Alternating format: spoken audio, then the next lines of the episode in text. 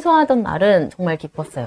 제가 고대하던 날이었기 때문이었는데 기차가 출발을 하는데 그때 눈물이 나더라고요. 마음 둘 곳이 없다라는 생각이 여러분의 독립은 몇 살이었나요?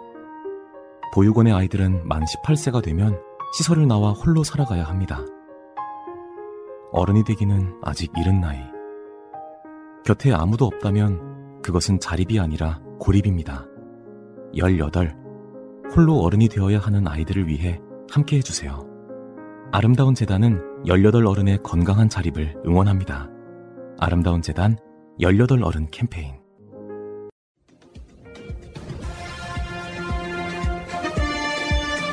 꼭 알아야 할 어제의 뉴스. 기자간담회를 연 민주당 우상호 비대위원장은 작정한 듯 서해 공무원 피격 사건 이야기를 꺼냈습니다. 민생보다는 뭔가 친북 이미지, 뭔가 북한에 굴복했다는 이미지를 만드는 소위 신색깔론적 접근이다 이렇게 저는 규정하고 있습니다. 공무원 피격 사건이 왜 민생 현안이냐는 우 위원장의 발언에 비판이 나오자 이를 색깔론이라고 받아친 겁니다. 우 위원장은 사건 당시 국회에서 첩보 내용을 함께 열람한 국민의힘 의원들도 월북임을 인정했다고 주장했습니다. 근데 우리 첩보기관들이 믿을 만한 정보를 갖고 왔는데 그러면 그걸 무시합니까? 당시에 지금 여당 의원들도 다 보고 월북이네 이렇게 얘기한 적이 있습니다.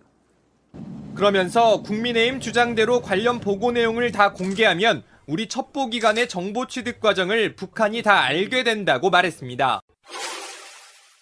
전당대회 준비에 속도를 내는 민주당에서는 이재명 의원의 이 발언을 두고 사실상 당권 도전에 무게를 둔 것 아니냐는 분석이 나왔습니다.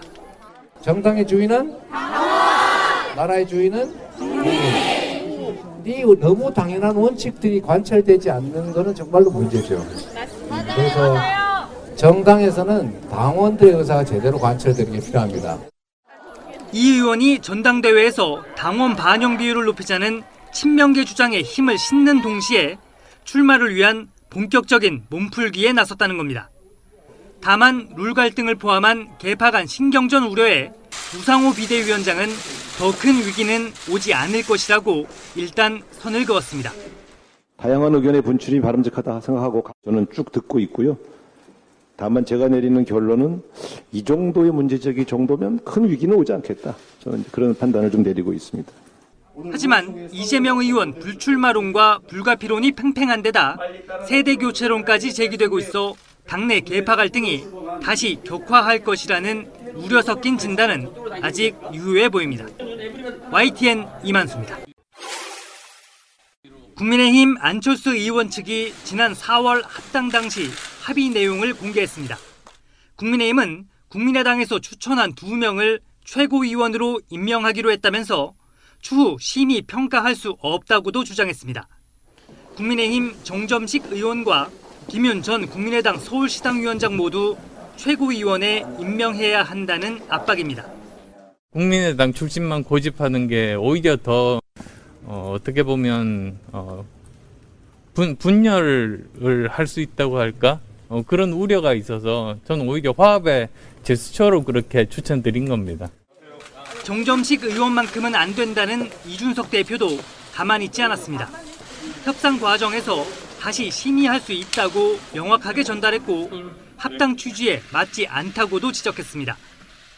안철수 대표께서 초기에 양당 간의 합의의 취지에 맞지 않는 그 인사를 추천하셨기 때문에 이 문제가 생겼다 이렇게 봅니다. 두 사람의 출구 없는 공방에 조만간 결정될 국민의힘 윤리위의 이준석 대표 징계 수위도 당내 홍의 중요 분수령이 될 전망입니다.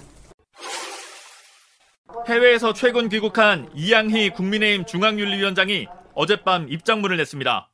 윤리위 활동에 대한 추측성 정치적 해석이 제기되고 당 사무처가 부적절하게 업무를 처리해 활동이 심각한 지장을 받고 있다고 했습니다. 또 윤리위는 지위 고하에 상관없이 모든 당원에 대한 징계 관할 권한을 갖고 있다고도 했습니다. 이 위원장은 경찰 수사보다 윤리위가 우선할 수 없다는 최근 이준석 대표의 발언도 직접 겨냥했습니다. 윤리위의 수사기관에 준하는 판단을 요구하는 건 당헌 당규를 제대로 이해하지 못한 주장이라고 맞받은 겁니다. 그러면서 윤리위는 당헌 당규에 따라 개최될 거라고 못 받기도 했습니다. 윤리위원장이 직접 입장을 밝히고 나서면서 이 대표의 징계 심의가 이르면 이번 주 안에 열릴 거란 전망이 나옵니다. 한 윤리위원은 JTBC와의 통화에서 회의 날짜는 위원장의 결심에 달린 일이라고 말했습니다. 이 대표는 의혹을 전면 부인하고 있습니다. 도대체 어떤 부분이 이제 윤리 다루겠다는 것이 잘 이해가 안 가기 때문에 네. 저는 이 부분은 뭐 윤리가 상당히 오히려 고민이 많을 거다 생각합니다. 이 대표의 징계 여부가 결정되면 국민의힘이 갑작스레 당권 경쟁 국면에 돌입할 수도 있습니다. 당원권 정지 이상의 징계를 받으면 대표직을 유지하기 어렵기 때문입니다. 가장 가벼운 징계인 경고에 그쳐도 거취 표명을 요구하는 목소리가 커질 가능성이 높습니다. JTBC 배양질입니다. 오는 23일 대법관 회의에 상정될 안건은 제주 4.3 특별법에 따른 가족관계 등록 사무처리 규칙 개정안입니다. 제주 4.3 사건 피해로 가족관계 등록부가 작성돼 있지 않거나 사실과 다르게 기록된 사람들이 이를 새로 작성하거나 고칠 수 있게 하는 내용입니다. 그동안 희생자와의 법적 가족 관계가 인정되지 않아 상속이나 피해 보상을 받지 못한 유족이 많았는데 대법원이 이 문제를 개선하고자 나섰습니다. 개정안에 의하면 희생자의 가족관계 등록부뿐만 아니라 유족의 가족부도 신규로 작성하거나 고칠 수 있습니다. 이에 따라 재적부가 없는 희생자의 자녀도 자신의 가족부를 작성해 법적인 유족으로 인정받을 수 있고 4.3 사건으로 부모를 잃어 친척의 자녀로 등록된 사람도 이를 바로잡을 수 있게 됩니다. 뿐만 아니라 유족으로 결정되지 못한 사람도 경우에 따라 가족부를 새로 작성하거나 잘못된 내용을 고쳐달라고 요청할 수 있게 됩니다. 제주 4.3 위원회가 주변인들의 증언 등을 토대로 유족으로 인정된다는 취지의 결정을 하면 장부를 바로잡을 수 있는 겁니다. 대법원은 규칙이 시행되면 지금보다 많은 희생자의 유족들이 피해에 대한 보상을 받게 될 것으로 보고 있습니다. 현재 재적부가 없어 유족들이 보상금을 신청하지 못하는 희생자의 수는 800여 명에 이릅니다. 개별적인 손해배상 청구 소송도 더 활발해질 전망입니다. 나아가 다른 요건도 충족할 경우 내란죄 등으로 부당하게 옥살이를 하거나 목숨을 잃은 사람들에 대해 재심 청구의 길도 넓어질지 주목됩니다. 연합뉴스 TV 신선재입니다. 준비됐나? 됐나? 됐나? 확실한 합살름은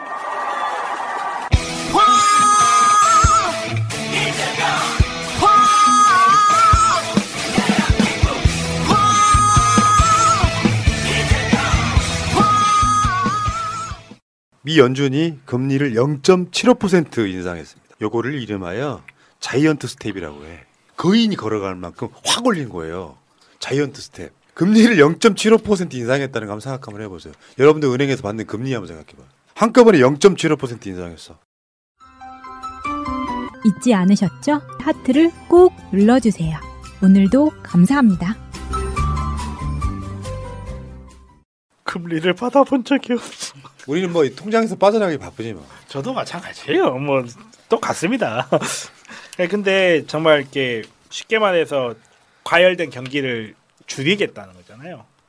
그 스태그플레이션이라고 하나요? 그 지금 가는 걸 막아보겠다고 하는 건데 저는 사실 경제 부분은 잘 몰라서 경제 부분 잘 몰라서 이러쿵 저러쿵 하, 좀 하는 건 좀 그런데 갑자기 좀 뜬금없는 이야기이긴 한데 지금 우크라이나하고 러시아 전쟁이 지금 있고 거기에 대해서 미국이 적극적으로 러시아를 제재하고 하는 과정에서 지금 우리나라가 우크라이나를 지원하네 어쩌네 막 하는 거잖아요.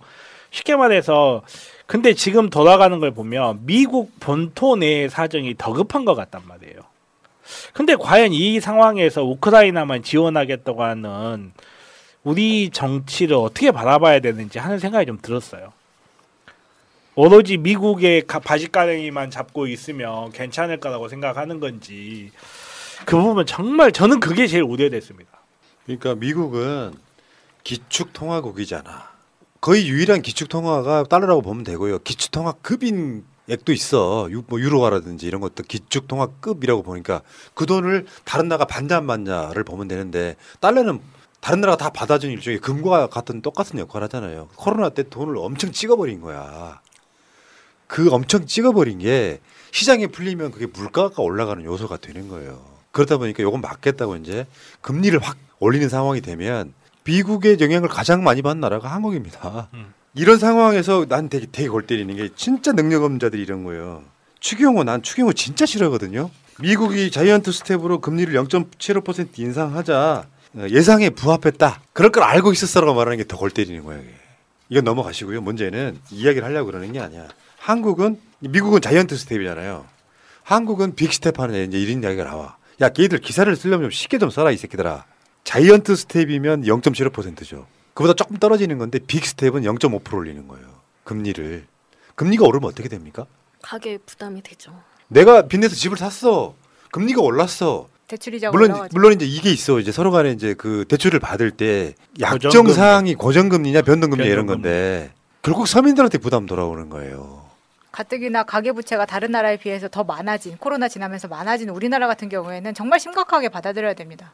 근데 여기에 대해서 어 심각하게 전기요금을 뭐 올린대잖아요. 그러니까 그것도 그렇고 지금 전문가라고 나서 있는 사람들이 다 검찰 출신이거나 윤석열이 그냥 사의에 의해서 사적인 관계로 꽂은 사람들이라서 정말 걱정이 되는 거예요. 그런데다가 대통령은 바이든과 나의 생각은 100% 일치한다고 이야기하고 있기 때문에 도대체 국익은 누가 챙기고 있는 건가? 그러니까 사상 초유의 사태가 일어나는 건데 예를 들면 우리나라도 빅 스텝을 통해서 금리를 미국과 따라가야 되는 이유가 있어요. 투자를 못 받아요. 달러하고 원화 가치 때문에 그렇습니다. 금리가 오른다는 것은 반대로 말하면 돈 가진 자들한테는 이자가 많아지는 소리잖아요. 달러화 이자가 더 많아지면 한국에 투자됐던 돈들이 달러와 따라가는 거예요. 그게 핵심이에요. 그게 핵심. 그래서 달러화가 더 금리가 좋은데 아직까지 원하는 기축통화가 아니고 간혹은 기축통화 그 대우를 받는 경우가 어쩌다 한두 건씩은 있어요. 대부분 한국이 지금 달러를 많이 갖고 있는 상황이긴 한데 그렇다 보면 투자가 줄어들어서 한국도 따라가야 되는 상황이 오는 거예요. 그럼 어떻게 또? 그럼 또 물가에 영향을 물가에 준단 영향을 말이에요. 이 악순환이 계속되는데 이걸 풀 수 있을까요? 추경호나 윤석열 따위가 그래서 걱정이 되는 겁니다. 그러니까 여기다가 막 법인세 인하 같은 그러니까 자기들의 사익을 집어넣으면서 서민 대책이라고 하는 것 자체가 대국민 사기라고. 아 화가 날 수밖에 없는 거예요. 더 길게 하면은 더 많이 빠져나가시니까 시- 이게 지금 투자자가 빠져나가는 게 아니라 실시간 시청자가 빠져나가는구나. 재미없는 얘기거든. 자, 더, 더 재밌는 이야기 하나만 더 하고 재밌는 얘기 많이 남았어 지금 배현진과 이준석의 사랑 이야기. 김건희 이야기가 남아 있어 나가시면 안 돼. 지금 그 저 양도세 면제 관련한 이야기가 이거예요. 또 화내십시오 여러분. 양도세를 면제하면 지금 현재로서는 천 명 중에 두 명만 양도세 혜택을 받는다는 거예요. 양도세 면제 혜택을 받는다는 거예요. 그럼 천두 명이 누구겠어요? 볼메 임지하고 마차입니까? 그 양도세 면제 받는 사람 혜택을 받는 사람이 그랬으면 좋겠네요. 돈 겁나 많은 놈들만 혜택을 받아. 그러니까 이- 이게 양도세 면제가 종목당 10억에서 지금 100억으로 확대를 한다라는 건데 주식을 많이 가진 사람들이 거의 이제 재벌가에 있는 사람들이 대부분이잖아요. 그러면 그 재벌가들한테 혜택을 주고 그리고 법인세도 깎아주면서 아까 한 80여 개 정도의 기업이 해당이 된다고 했는데 이런 사람들이랑 저녁 먹겠다는 거죠. 음, 빨리 그렇죠. 전화하라는 거죠. 난술 약속 없다고. 더 재밌는 게 있어.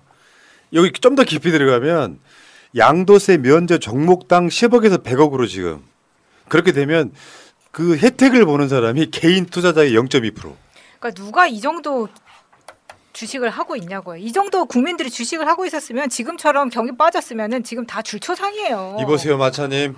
사위 검사를 사위로 든 사람들은 이게 가능하다고. 그러니까 줄리 정도 주식 투자를 하고 어. 그거 가지고 좀 놀 수 있어야 이 주식 양도세를 면제해줬을 때 혜택을 좀 받는 거죠. 나머지는 아니라는 겁니다.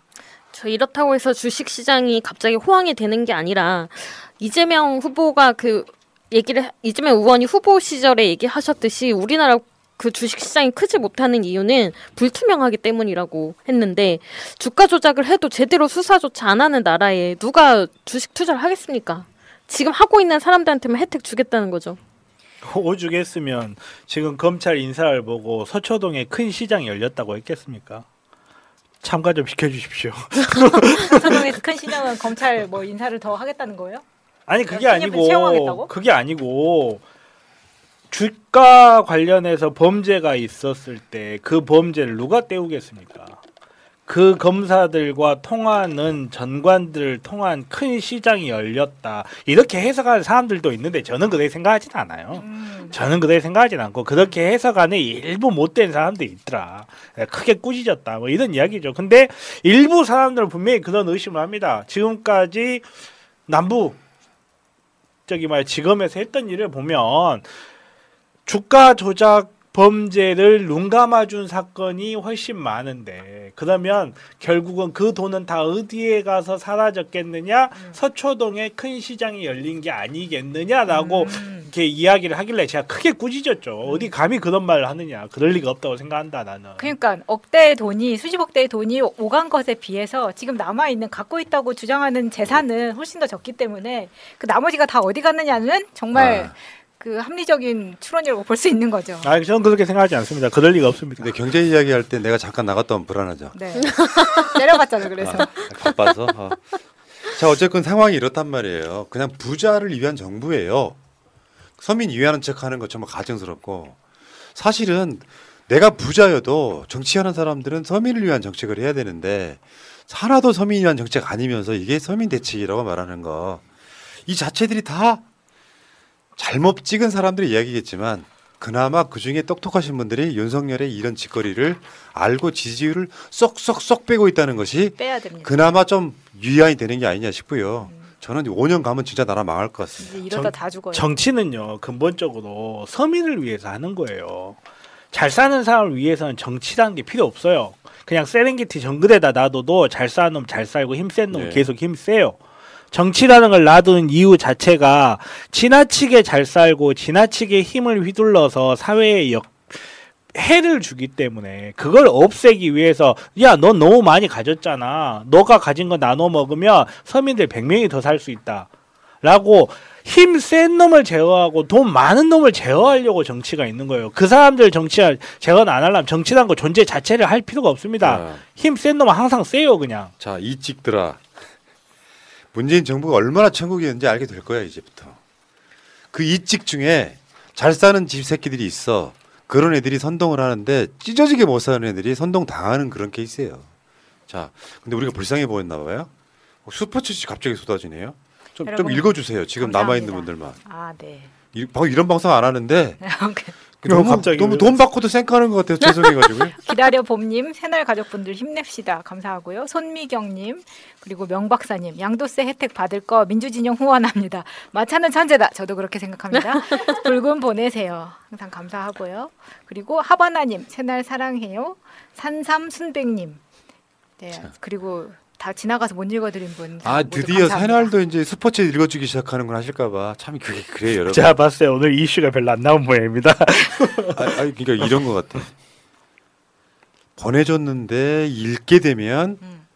스포츠 달라는 소리 들리고 안 읽게 되면 경험자들이 돼갖고 윤석열처럼 음. 참 애매하다는 말씀 드리고요. 중간 중간 이르- 이슈 끊어질 때 아 그럴 수는 있는데 그러고 싶은데 예를 들어서 슈퍼챗이랑 관련 없는 분들은 중간 중간에 그렇게 하는 게 그러니까 니들 유튜브 소리 듣지.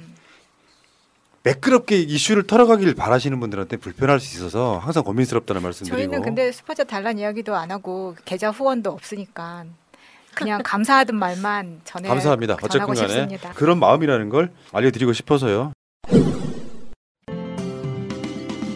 언제나 광고주의 성공을 위해서 열심히 뛰는 온라인 광고 대행사가 있습니다. 1998년부터 온라인 광고 한 길을 걸어온 기업 P&B 마케팅. 어렵고 힘든 시기 광고주가 원하는 매출 상승을 위해서 한 번 더 생각하고 고민하는 기업 피 같은 광고주의 돈을 알기에 P&B 마케팅은 광고주와의 상생, 상도가 회사의 철학입니다. 광고주가 잘 되는 회사가 좋은 광고 회사입니다. 우리 회사는 광고주님이 광고주님을 소개해 주실 때 가장 보람을 느낍니다.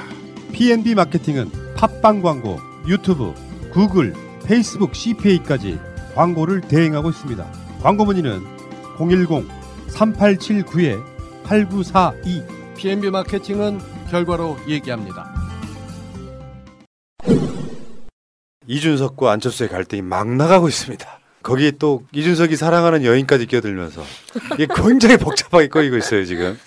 그러니까 지금 상황은 그런 거예요. 안철수가 합당을 했잖아. 그러면 지금 전당대회 같은 걸 못 하기 때문에 국민의당 쪽에서 최고위원이 두 명이 들어가야 되는데 국민의 힘의 최고위원으로 합당했으니까 비율로 해가지고 대충 어떻게 보면 숫자로 따지면 많이 준 거지. 그런데 안철수가 최고위원 후보로 두 사람을 선택했는데 한 사람은 김윤이라고 국민의당 출신이 있고 한 사람은 국민의힘에 현재 있는 사람 정점식을 추천한 거야. 이 상황이 되게 웃기더라고. 안철수는 추천하고 싶은 사람이 없는 것 같- 같고요. 근데 이제 이준석은 그런 그런 거지. 니들 추천하라 그랬더니 왜 우리 당 사람을 추천해 이렇게 된 거예요. 그러니까 정점식 추천한 건 진짜 이상해요. 이거 미스테리하지 않아요? 아니 그리고 애초에 이렇게 두 명을 서- 신청하게 되면은 지금 원래 아홉 명이어서 그러니까 선거 같은 거 할 때, 그러니까 표결을 할 때 홀수여야지 되는데 두 명을 하, 하면서 지금 이제 숫자가 안 맞으니까 그러면 여러 명을 할 것이냐? 그러려면 또 당원 단계를 고쳐야 되고 막 이런 문제가 있는 거고 네. 김윤 같은 경우에는 꼭 최고위원으로 넣어줬으면 좋겠다는 생각이 듭니다. 이, 이 사람 얼마나 대단한 사람인지 좀 알아야 그 되거든요. 이따가 준비돼 있잖아요. 땡겨가지 마시고 이준석 안철수가 언론을 통해서 상대를 비판하고 있어요. 이게 가장 큰 문제야. 음. 정치력 없는 것들이 꼭 방송으로 방송으로 아 뭐 안철수 대표님께서는 어쩌고저쩌고 막 하는 거 있잖아요. 안철수도 마찬가지고 만나서 이야기 이것들아 왜 서로 방송으로 이야기를 하냐고 그게 가장 안 좋은 모습 중에 하나거든요. 방송으로 이야기하면 기분 나쁜 거예요. 직접 듣지는 않았는데 언론 통해서 듣는 거. 그 중에서 이준석이 안철수가 땡깡 부린다라는 얘기를 해버렸어. 아니 국민의힘 사람 추천하라고 하니까 왜 우리 당 사람을 최고위원으로 추천하느냐. 국민의힘 사람으로 추천해라 해갖고 계속 평행선을 달리는 거거든요. 이준석이 안철수가 땡깡 부린다. 안철수 대표가 땡깡 부리는 거다. 뭐 이런 식으로 이야기를 해버렸단 말이에요. 또애 취급하는 거죠. 예. 있잖아. 그러니까 그 저 김윤, 김윤 우리 윤희가 페북에 쓴 걸 한번 보고요. 요거는 이제 김윤의 목소리 읽어주십시오. 김윤의 목소리 읽어줘야 돼. 김윤 목소리 아니면 그냥 중간에 마이크 꺼버릴 거야. 정전님이 김윤 목소리 알아요? 나는 몰라요. 아, 대단한 대단한 이준석 대표. 안철수 후보를 졸졸 따라다니며 스토킹 했사더니 자기 당 윤석열 후보도 잡아먹고 급기야 국민의힘마저 통째로 말아먹고 있네. 그것도 그냥 장난 수준으로. 무엇보다 낚아죽의 재질과 두께가 다르네. 완전 빵빵하게 부은 철면피. 철면피. 철면피네. 대한민국을 제 입맛대로 쌈 싸먹는 것쯤은 아무것도 아니겠네. 이 정도 수준이면 막산 양아치. 이재명 후보를 훌쩍 뛰어넘는 참신한 망국 버전이 아닐까? 이 새끼가 일타 이피를 하고 있어. 그렇다 치고 이제 이런 상태까지 간 거거든요. 근데 코미디 같은 이야기죠.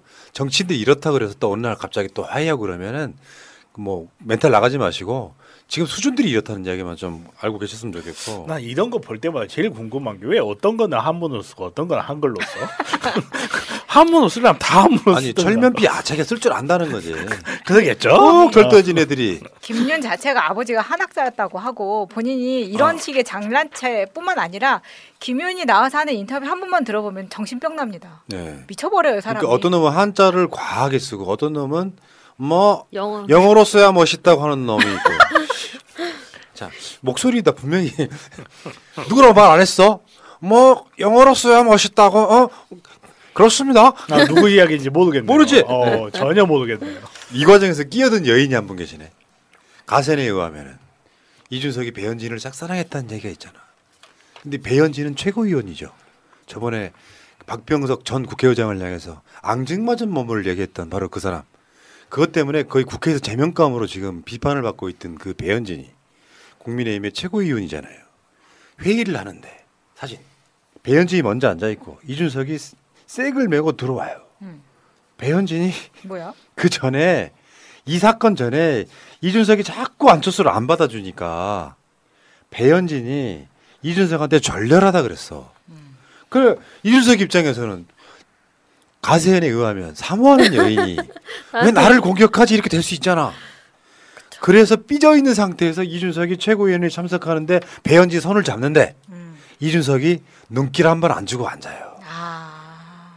애증의 관계라는 거 있잖아. 아, 이 새끼 이거 못소리네 못쏠. 이 타이밍을 못 잡네 미치겠다 진짜. 야 전화해. 이 타이밍을 못 잡냐? 최소한 배현진은 그러면 안 되는 거 아니야. 다 알려진 사실인데 왜 중간에 끼어들어 가지고 이준석 대표가 졸렬하다는 얘기를 해버렸어. 원래 나를 상처받게. 나를 좋아하는 걸 아는 여자들은 저렇게 행동합니다. 아유, 내가 손한번 잡아주면 풀리겠지. 졸렬하다고 말하면 알아듣겠지. 이렇게. 준서가 현진이가 손 잡아줬잖아. 좀 마음 좀 풀어라. 에? 근데 원래 남녀 관계에서도 화가 나서 삐지잖아요. 안 쳐다보고 그럴 때 계속 가서 손 잡는 것뿐만 아니라 뒤에서 안아주고 막 별걸 다 해야 마음이 풀리는 거지. 뭐 손 한번 잡는다고 풀리겠어요 우리 준석이가? 그리고 여기서 풀리면 의혹을 확인하는 게 돼. 아니 내가 내가 내가 방송을 이렇게 되나 모르겠다. 방송 너무 저질러 간다 지금. 근데 이게 재밌는 게요. 이걸 그냥 코미디로 즐기시면 안 되고 민주당이었다면요. 민주당의 당 대표가 있고 최고위원이 있는데 둘 다 솔로인데 그런 관계가 있고 막 땡깡 졸려라다 표현하면서 손 잡고 막 이런 상황이었다면요 제가 봤을 때는 조중동이 19금 로맨스 떴습니다. 아 근데 이거는 저기 배현진이 잘못한 거죠. 지금 이준석은 굉장히 당황스러운 모습이거든요. 네. 자 오늘 할 얘기 많아서 빨리 지나갈게요. 이준석과 배현진의 사랑 이야기. 아 마음 아프네요 진짜. 사랑해본 사람들은 알잖아. 이게 얼마나 마음 아픈 일인지. 사랑하는 사람한테 공격 당했을 때 느끼는 그 아픔. 그거를 딛고 일어나야 비로소 스토리가 이어지는데. 안될 놈 안 돼요. 정변. 정변 결혼이나 하세요. 그 나이 먹고 지금 뭐 하시는 겁니까? 고양이랑 결혼했습니까? 제 지은 죄가 많아가지고 결혼을 안 하는 거예요. 자, 좀 더 넘어갑시다. 그 국민의힘의 원내대표 권성동이가 전현희 한상혁, 전현희 권익위원장, 한상혁 방통위원장을 사퇴하라고 지금 연일 압박하고 있어요. 블랙리스트라며 이 새끼들아. 인간적으로 좀 너무 심한 거 아니야? 그쵸 임기가 보장돼 임기가 있는데 보장돼 있는 사람들이야. 공정을 위해서. 그래서 임기를 보장 안 하면은 백운규 장관처럼 그렇게 난리를 치고 있으면은 있는다고 뭐라고 하고 뭐 어떻게 하라는 거예요 도대체. 권성동이는 그런 자라고 칩시다. 강원랜드 그분은 그런 자라고 칩시다. 윤석열이 한 말은 덕을 때려요. 다른 공비위원들이 전현희 한상혁 때문에 툭 놓고 얘기를 못 한대. 그러니까 흐름을 정확하게 알려드리면 국무위원회 국무회의라고 하는 게 원래 장관들만 가는 자리 맞고요.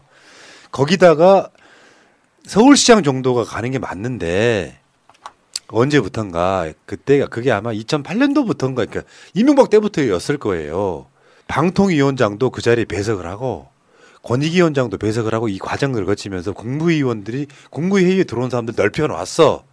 근데 한상혁하고 저기 전현희는 문재인 정부가 임명한 사람이니까 그래서 이제부터 이제 방통위원장 정도 되면요. 방통위원장 일정에 오늘 오후 국무회의라고 쓰여 있어요. 그날도 한상혁이 국무회의 일정이라고 써놓고 갔어. 근데 오지 말라고 연락이 온 거야. 근데 그게 뭐예요 진짜. 그러니까 장관급인데. 근데 윤석열이 이거를 답하기를 뭐 다른 국무위원들이 전현희 한상혁 위원장 때문에 툭 놓고 얘기를 못 하는 건 있습니다. 아니 대통령이 할 말이냐고 이게.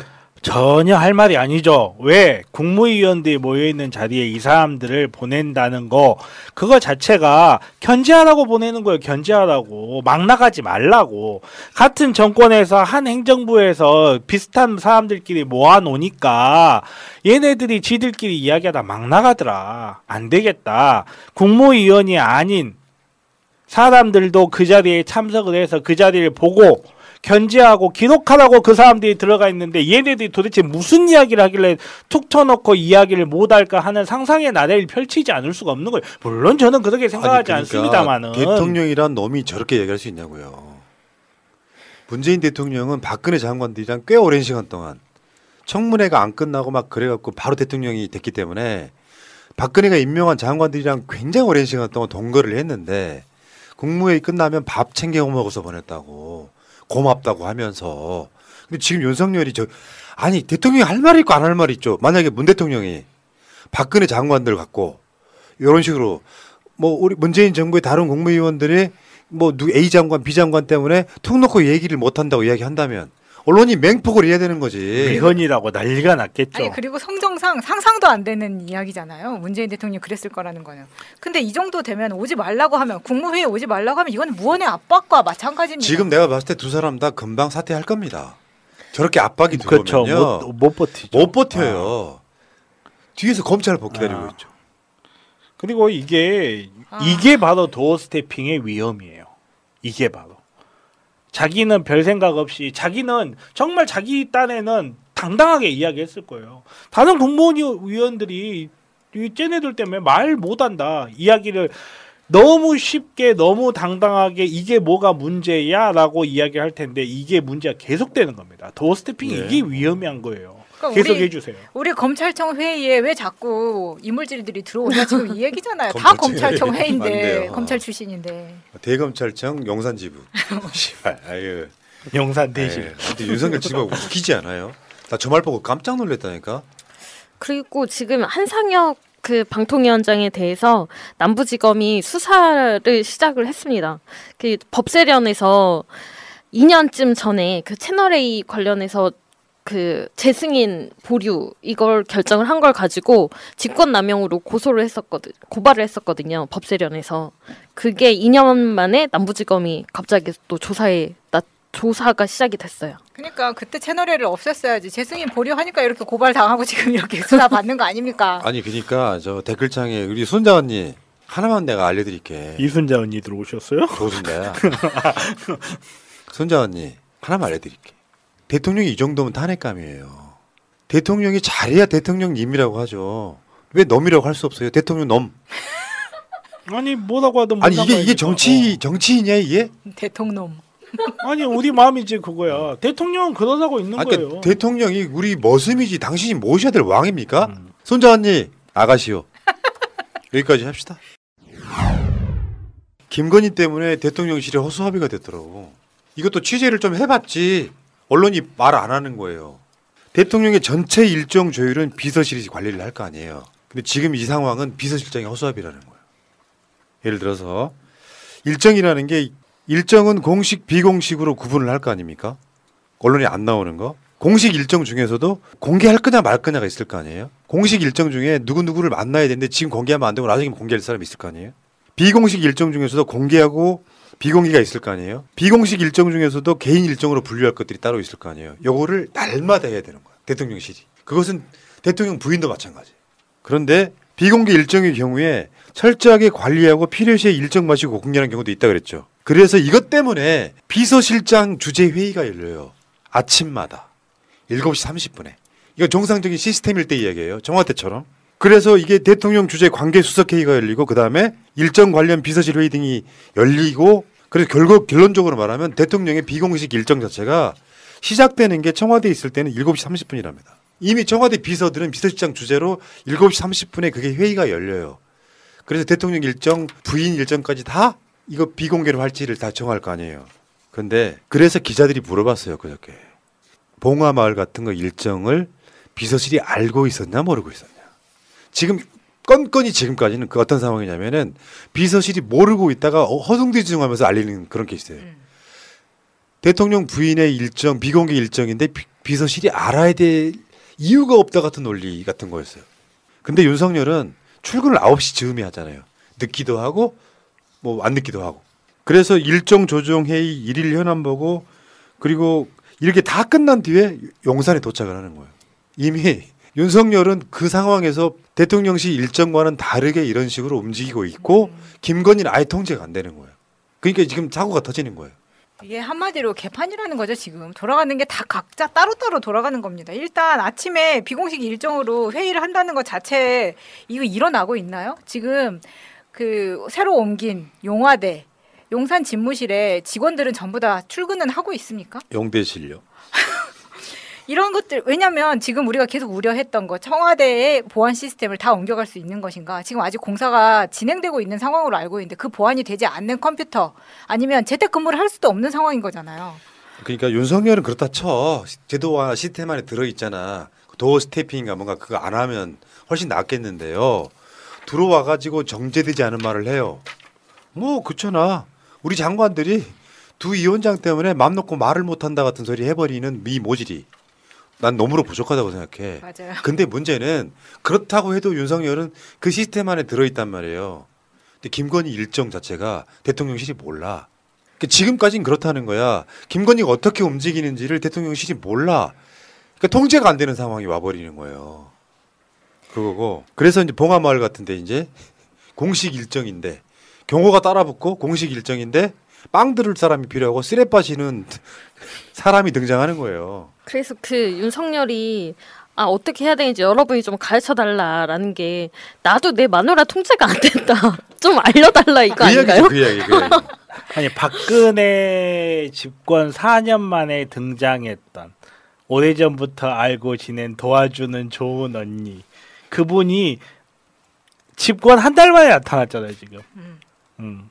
아, 지금 똑같아요, 진짜. 근데 그런 사진들을 보면 문제가 뭐냐면은 정말 대통령실이 나서서 비서실이 나서서 그리고 공채로 뽑은 사람들이 나서서 했으면은 지금처럼 저렇게 저런 사진을 찍을 때도 가방 주렁주렁 들고 있고 누구는 김건희 가방까지 두 개를 들고 있고 이런 사진이 나오지도 않고 특히나 지금 그 이순자하고 찍은 사진 중에서는 그 어, 예를 들면은 가방이 지금 나와 있는 사진도 사실은 이순자와의 그게 밸런스가 너무 안 맞아가지고 좀 본인만 유독 돋보이게 나오는 사진으로 찍잖아요. 네, 항상 돋보이고 싶은 분이니까 그 정도는 좀 이해해 줍시다. 돋보이고 싶어서 서류도 조작하시는 분인데. 근데 사실 저렇게 하면 안 되지. 근데 앉아서 찍은 사진도 보면은 가방 같은 게 나오지 않게 해야 되는데 또 그 사진에서는 김건희 가방이 나오거든요. 뒷광고. 네, 그러니까 어. 충분히 지금 PPL이라는 의심을 사고 있는 상황에서 이런 것 하나가 세심하게 신경 쓰여지지 않고 있다. 카메라 앵글 안에 딱 나올 만한 위치에다 가방을 놔. 그러니까. 그런 것도 있고. 어. 그것도 많이 본 거죠. 아니 근데 어떤 거는 이순자나 매다. 봉화마을 같은 데서는 과도하게 사진이 유출이 되고 김윤옥하고 사, 찍은 사진은 왜 없냐는 거예요. 나 그거 궁금하다. 이게 미스테리예요. 그러니까 봉화 마을에 가서 찍은 거는 쉽게 표현하면 민주당 쪽 지지층의 호감을 사겠다는 행위잖아요. 그러니까 그건 실시간 중계를 했잖아, 사실상. 네, 네. 근데 김윤옥에 대해서는 나오는 사진이 없어. 김윤옥한테 갈 때는 또 뭘 사갔나? 빵 발- 사갔나? 발가락에 아이스크림 사갔나? 다이아를 끼고 갔을 수도 있죠. 그러니까 이런 것들이 사실 선물 하나도 대통령실에서 준비를 하게 되면은 더 꼼꼼하게 할 수 있는데 솔직히 김건희가 빵 사갖고 온 거. 네, 선물 뭐. 선물 하나도 믿고 먹을 수 있나요? 대통령실에서는 선물 하나도 메시지. 그러니까. 어. 근데 어, 권양승 여사가 빵을 좋아하신데 이 말에 빵 사가지고 가고 저는 이런 건 좀 아니라고 봅니다. 예. 그리고요 윤석열 부부가 쉽게 표현하면 취임식 이후에 윤석열과 김건희가 공식 행사에 등장하는 장면이 하나 나왔었죠. 6.25 때 그 저기 6.25 때 돌아가신 분들 유해를 이렇게 이제 하잖아요. 요 유죄 그 오찬한다고 지금 김건희가 드디어 나타났어요. 취임식 이후에 윤석열 옆에선 공식 행사예요. 너무 하고 싶죠. 두 한- 사람 굉장히 써먹써먹해 보이는데. 그러니까 난 결국은 그렇게 보이거든요. 요거는 그냥 뭐 웃기고 웃자고 이야기하는 이야기가 아니라 대통령에 당선이 돼도 아내의 역할에만 충실하겠다고 했으면 밖으로 기어 나오면 안 됩니다. 범죄 혐의자잖아요. 그렇죠 주가 조작. 그러니까 나는 이, 이걸 이렇게 봤어요. 저렇게 왜 부득불 저렇게 관심을 받고 싶어하고 팬클럽들 통해서 뭘 하느냐. 지금 오늘의 행사에 저러려고요. 논란거리를 만들어서 오히려 제2 부속실 만들어라고는 여론을 통해 갖고 공식적으로 등장해서 지금부터는 논란을 떠나서 나는 할 거야. 그때 말을 공식으로 뒤집은 거예요. 오늘 오늘 이 장면이. 아니 저는 근데 민주당에서도 이럴 거면 제2부속실 만들어라라는 이야기가 나오고 있는데 제2부속실 만들면 안 된다고 생각합니다. 본인이 좀 공약을 지켜야 되고 지금 아직 비, 범죄 혐의에서 벗어나지도 않았어요. 제2부속실을 만들기 전에 범죄 혐의부터 해결을 하라고 얘기를 해야 되는데 아니 저렇게 활동할 거면 제2부속실 만들라고 하는 게 말이 됩니까? 그거는 그냥 범죄 혐의에 대해서 용인해주고 넘어가자라고밖에 보이지 않는 거예요. 맞습니다. 확실하게 누를 건 누르고 가야죠. 자 지금 이, 이런 상황이어서 이제 여기까지 이제 무슨 이런 공식 행사에 막그 사열도 받고 이런 정도면요 공식적으로 등장했다고 보는데 윤석열이 더 열받는 건 이런 거예요. 대통령실을 김건희가 농락하고 있잖아. 지 마음대로 움직이다가 문제가 터지면 그때서야 대통령실이 부랴부랴 그 일정 챙기고 이런 시기잖아요 지금. 그러면 대국민 사과를 하고 제2 부속실을 만드는 게 맞죠. 지금 저런 식으로 하면 안 되는 거죠. 공식인지 비공식인지 공과 산지도 구분 못하고 심지어 대통령이 당선돼도 아내의 역할에만 충실하게 했던 자가 자기 직원들을 인수위에다 집어넣어요? 그리고 지금 이미 청와대 두 명이 가 있어? 이건 내가 봤을 때 윤석열은 안 됩니다. 약점 잡히지 않는 이상 어떻게 이런 식으로 끌려다닙니까? 아니 뭐 그 대통령이 공언한 제2부속실 안 만들겠다는 말이 있었음에도 불구하고 자기 직원들 먼저 인수위 때부터 꽂았다는 것 자체가 상상 초월이에요. 예. 지금 대통령실이 제2 부속실일 수도 있어요. 그러네. 세상은 오지경 요지경 속이다 어쩌라기보다는 마지막으로 그 이야기 간단하게 좀 해드리면 존엄사 조력 존엄사법이 발의가 됐어요. 쉽게 표현하면 완치의 가능성이 없어서 아주 인간다움 존엄성을 유지하지 못하고 죽음을 맞이하는데 실제로 죽지 못해서 사시는 분들이 있어요. 그러니까 유럽 같은 나라들 중에는 존엄 사가 가능하게끔 법으로 보장된 나라들이 있어요. 한국에서도 지금 이게 법이 발의가 됐다. 민주당 앙규배교원에 의해서 뭐 국민들 생각을 어떠실지 모르겠지만 의미 없이 생명만 연장하는 경우 있잖아요. 이런 경우에는 나는 이게 어떻게 보면 민생법이 중에 하나라고 보거든요. 뭐 도덕과 윤리도 있겠지만 한편으로 보면은 이런 논란들이 윤석열 정권 내에서 좀 차라리 있었으면은 세상이 발전한다고라도 느낄 텐데 하는 짓이라고는 전 정권에선 보복 수사 안 했냐 같은 소리 하고 있고 문재인 대통령이 임명한 사람들 때문에 우리 장관들이 툭 터놓고 이야기도 못 한다고 이야기하고 있고. 지 마누라는 저기 빵, 빵 들고 갈 손이 없어가지고 자기 뭐 말도 안 되는 사람 데리고 다니고. 그러니까 툭 터놓고 이야기를 못하죠. 아 나 와이프 때문에 미쳐버릴 것 같은데. 막 이래야 되는데. 국무회의에서 그러면 한동훈이 이렇게 나와가지고 그럼 법적으로 어떻게 하면 조치를 해볼까요? 막 이래야 되는데. 뭐뭔 말하려고 하면 전현이? 막 이러고. 죄송합니다. 저는 근데 개인적으로 웨일다잉법 1200% 찬성합니다. 웰 다행이라고 하나요? 아, 웨일, 존엄사를? 예, 웨일다잉법 1200% 정도 찬성하고요. 가끔은 저 아픈 사람을 위해서 살, 삶을 계속 하게끔 하는 게 아니고 산 사람들 보기 좋자고 삶을 계속 하게끔 하는 게 아닌가 이런 생각 들때 많이 있어요. 그러니까 제가 이걸 갖고 온 이유가요. 진보 보수를 떠나서 2022년쯤 되면은 국가가 그냥 문재인만큼 기본으로 하고요. 윤석열도 이런 논란들이 가면서 5년 동안 사회가 조금 조금씩 발전하는 거야. 이걸 시스템화만 하될 건지. 지금 이 사회가 논란 또는 법으로 확장해야 될 게 혐오 방지법 같은 거 있잖아요. 혐오 금지법. 이런 것들이 만들어갈 시기에 사회가 80년대 쪽으로 휘, 회귀를 해버린다는 게 불행이라는 거예요. 물가가 오르면 국민들이 모두 합심해서 막아내야 되는데 일부 세력이라고는 쥐새끼 같은 놈들은 서민 대책이라고 하면서 법인세 깎아주고 전기금 오르겠다고 하는 것이 국민들한테 먹기는 이 현실이 답답해서 그런 겁니다. 2022년이 우리가 해야 될 논란들은 이런 것들이라고요. 왜냐하면 이건 논란이 있어야 되는 거예요. 사람을 존엄하게 돌아가시게 할 수 할 거냐 말 거냐 같은 논란은 사회가 발전하는 요소거든요. 혐오를 하지 말자고 하는 건 국민적인 어느 정도 나는 그게 아젠다가 됐다고 생각을 하거든요. 그러면 국회에서 이런 논의를 해갖고 뭐 법을 뭐 완성한다든지 이게 없는 상태에서 역진하고 자빠졌다는 게 참 답답하다는 생각이 들어요. 아, 어떤 근거도 없이 월북했다는 공무원의 어떤 상황들을 갖고 결론을 뒤집어 버리는 거. 정권의 입맛에 따라서 대통령 한마디에 따라서 이게 역사의 역진이라는 거죠. 조력 전엄사법이 발의라도 할 수 있게 빨리 국회를 열어야 된다고 생각합니다. 지금 아직 국회를 열지도 않아가지고 말이 정말 정말 많고. 아니 발의는 됐어요. 네. 국회 안 열어도 발의는 합니다. 아 그래요? 네, 빨리 해주세요.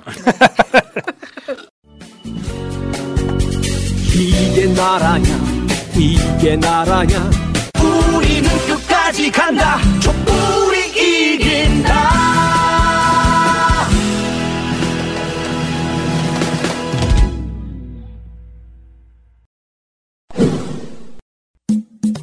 결혼 기념일이라고 남편이 꽃을 사갔더라고. 아, 행복하겠다, 언니. 차라리 돈으로 주지. 먹을 수도 없고, 나중에 버리기도 힘들고 말이야. 그러나 마음을 전할 때 꽃보다 좋은 것은 없습니다. 인생에 있어서 돈이 전부는 아닙니다. 꽃은 기쁨과 슬픔을 함께합니다. 새가 날아든다와 연대하는 전국 꽃배달 자미원 꽃집. 010-3608-7576 여보, 고마워. 자, 정당 혁신과 민주당의 과제에 관한 토론회를 시작하도록 하겠습니다. 자, 저는 사회를 맡은 유튜브 채널 새날 진행자 푸른나무라고 합니다. 반갑습니다.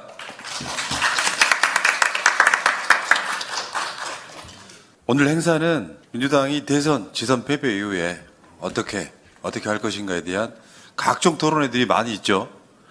그 과정 중에 정봉주 의원, 민주당의 정개특위에서 민주당 어떻게 바꿀 것인가, 뭐 이런, 주제로도 활발하게 토론도 이루어지고 있는데, 자, 오늘은 그런 취지에서 만들어진 토론이라는 말씀을 드리겠습니다. 자 그러면 오늘 주최자이신 정봉주 민주당 정개특위 공동위원장의 인사 말씀 듣겠습니다. 안녕하세요. 정봉주입니다. 아, 시사타파 TV 그리고 새날 정봉주 TV로 시청하고 계신 어, 많은 어, 시청자 여러분 안녕하십니까?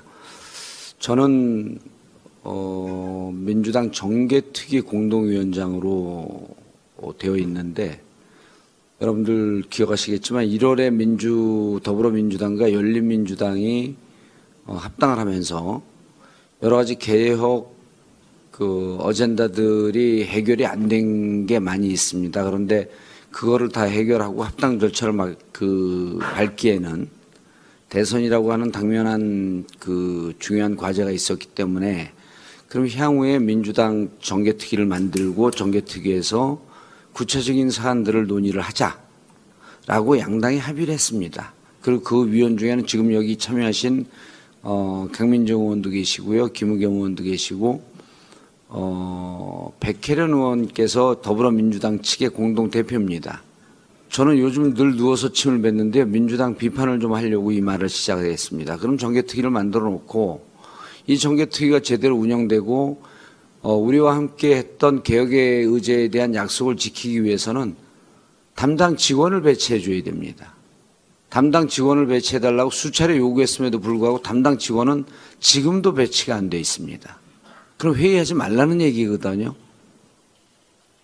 제가 여러 차례 누구라고 구체적으로 말씀드리지 않겠지만 여러 차례 회의를 소집하자라고 더불어민주당 측에 요구를 했지만 단 한 명도 단 한 번도 대답을 한 적이 없습니다.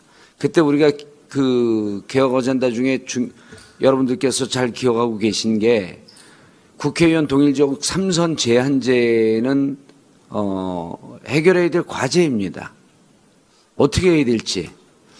그리고 최근에 제가 그 윤호중 비상대책위원회가 지선 이후에 해, 어, 비대위가 해체가 되면서 어, 지도부 지금 지도부의 한 분이 구체적으로 제가 이름 말씀드리기는 곤란하지만 그분께서 직원 한 분이 가서 정개특위 정봉주 의원이 TV에 나오면서 정개특위 위원장 타이틀을 쓰고 있는데 정개특위 어떻게 된 겁니까? 그랬더니 그분 말씀이 당을 책임지고 있는 분 중에 한 분입니다. 그분 말씀이 비대위가 해체되면서 모든 위원회가 다 해체됐다.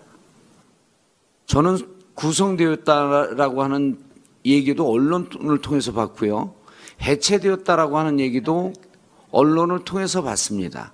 그리고 그분 통해서 얘기를 들었고요. 물론 언론엔 정개특위가 해체됐다는 얘기도 나오지 않았고 어, 지금 이게 민주당의 현주소입니다. 170명 국회의원이 있지만 뭐가 그렇게 바쁜지 지금 가장 중요한 과제는 어, 대선을 평가해야 되는데 대선에 대해서 누가 사람 평가를 하라는 것이 아니라 노선이 잘못되었는지 정책이 잘못되었는지 평가를 하라는 얘기입니다. 지선에 대해서도요, 평가를 해야죠. 사람을 두고 평가하라는 얘기가 아닙니다. 여러분들 민주당 오랜 역사를 지켜보면요. 끝나고 난 다음 노선 투쟁을 했습니다. 노선 투쟁을 하라는 얘기입니다. 노선 투쟁을 누가 말립니까? 어느 후보가 나와서 됐고 어느 후보가 나와서 실패했고 성공을 했고 이 얘기를 하는 게 아닙니다. 이거는 닭과 계란의 관계이기 때문에 영원히 해결되지 않는 문제입니다. 노선이 어떻게 되었는지를 해- 토론하라는 얘기입니다. 민주당의 개혁 어젠다를 어떻게 할 것인지에 대해서 토론하라고 하는 얘기- 얘기인데 여전히 사람의 문제만 지적하고 있습니다. 오죽 답답했으면 어 민주당의 민주화 운동 본부를 만들자고 하는 것은 당원들의 뜻입니다. 그리고 그분들이 이런 토론을 해, 해서 민주당의 개혁 과제를 어떻게 할 것인지에 대해서 어, 토론하자고 자리를 마련했습니다. 늘 얘기하지만 당원들이 민주당의 주인입니다. 아, 국회의원들의 정당처럼 보이지만 당원이 주인인 정당입니다. 그리고 오늘 이 토론회가 아, 여기 계신 분들이 어, 제가 알기로는 당 내외 아, 가장 그 정책적으로 실력 있는 분들이기 때문에 지혜를 모아서 좋은 안을 만들고 민주당은 이런 안에 귀를 기울여서 어, 그리고 300만 당원과 함께 어, 개혁을 해서 다시 어, 2년 뒤에 2024년 총선에서 어, 대승을 해서 어, 그리고 2년 안에 모든 것을 어, 끝낼 수 있는 절차도 만들고 뭐 4년이 될지 5년이 될지 모르겠지만 반드시 정권을 되찾아오는 그것이 뭐 2년 안에 해결이 되면 더더욱 좋겠지만 정권을 되찾아오는 그런 힘을 모으는 어, 그 첫걸음이 되었으면 하는 바람입니다. 아, 참가해 주신 당원 여러분들 어, 그리고 패널에 응해 주신 분들 그리고 방송으로 시청해 주신 여러분들 여러분들만이 민주당을 바꿀 수 있는 힘입니다. 힘을 냅시다. 감사합니다. 근데 저, 정개특위가 해체됐다고요? 본인도 모르게? 야, 좀 너무하시네요. 자, 그리고 어, 강민정 의원 오셨어요?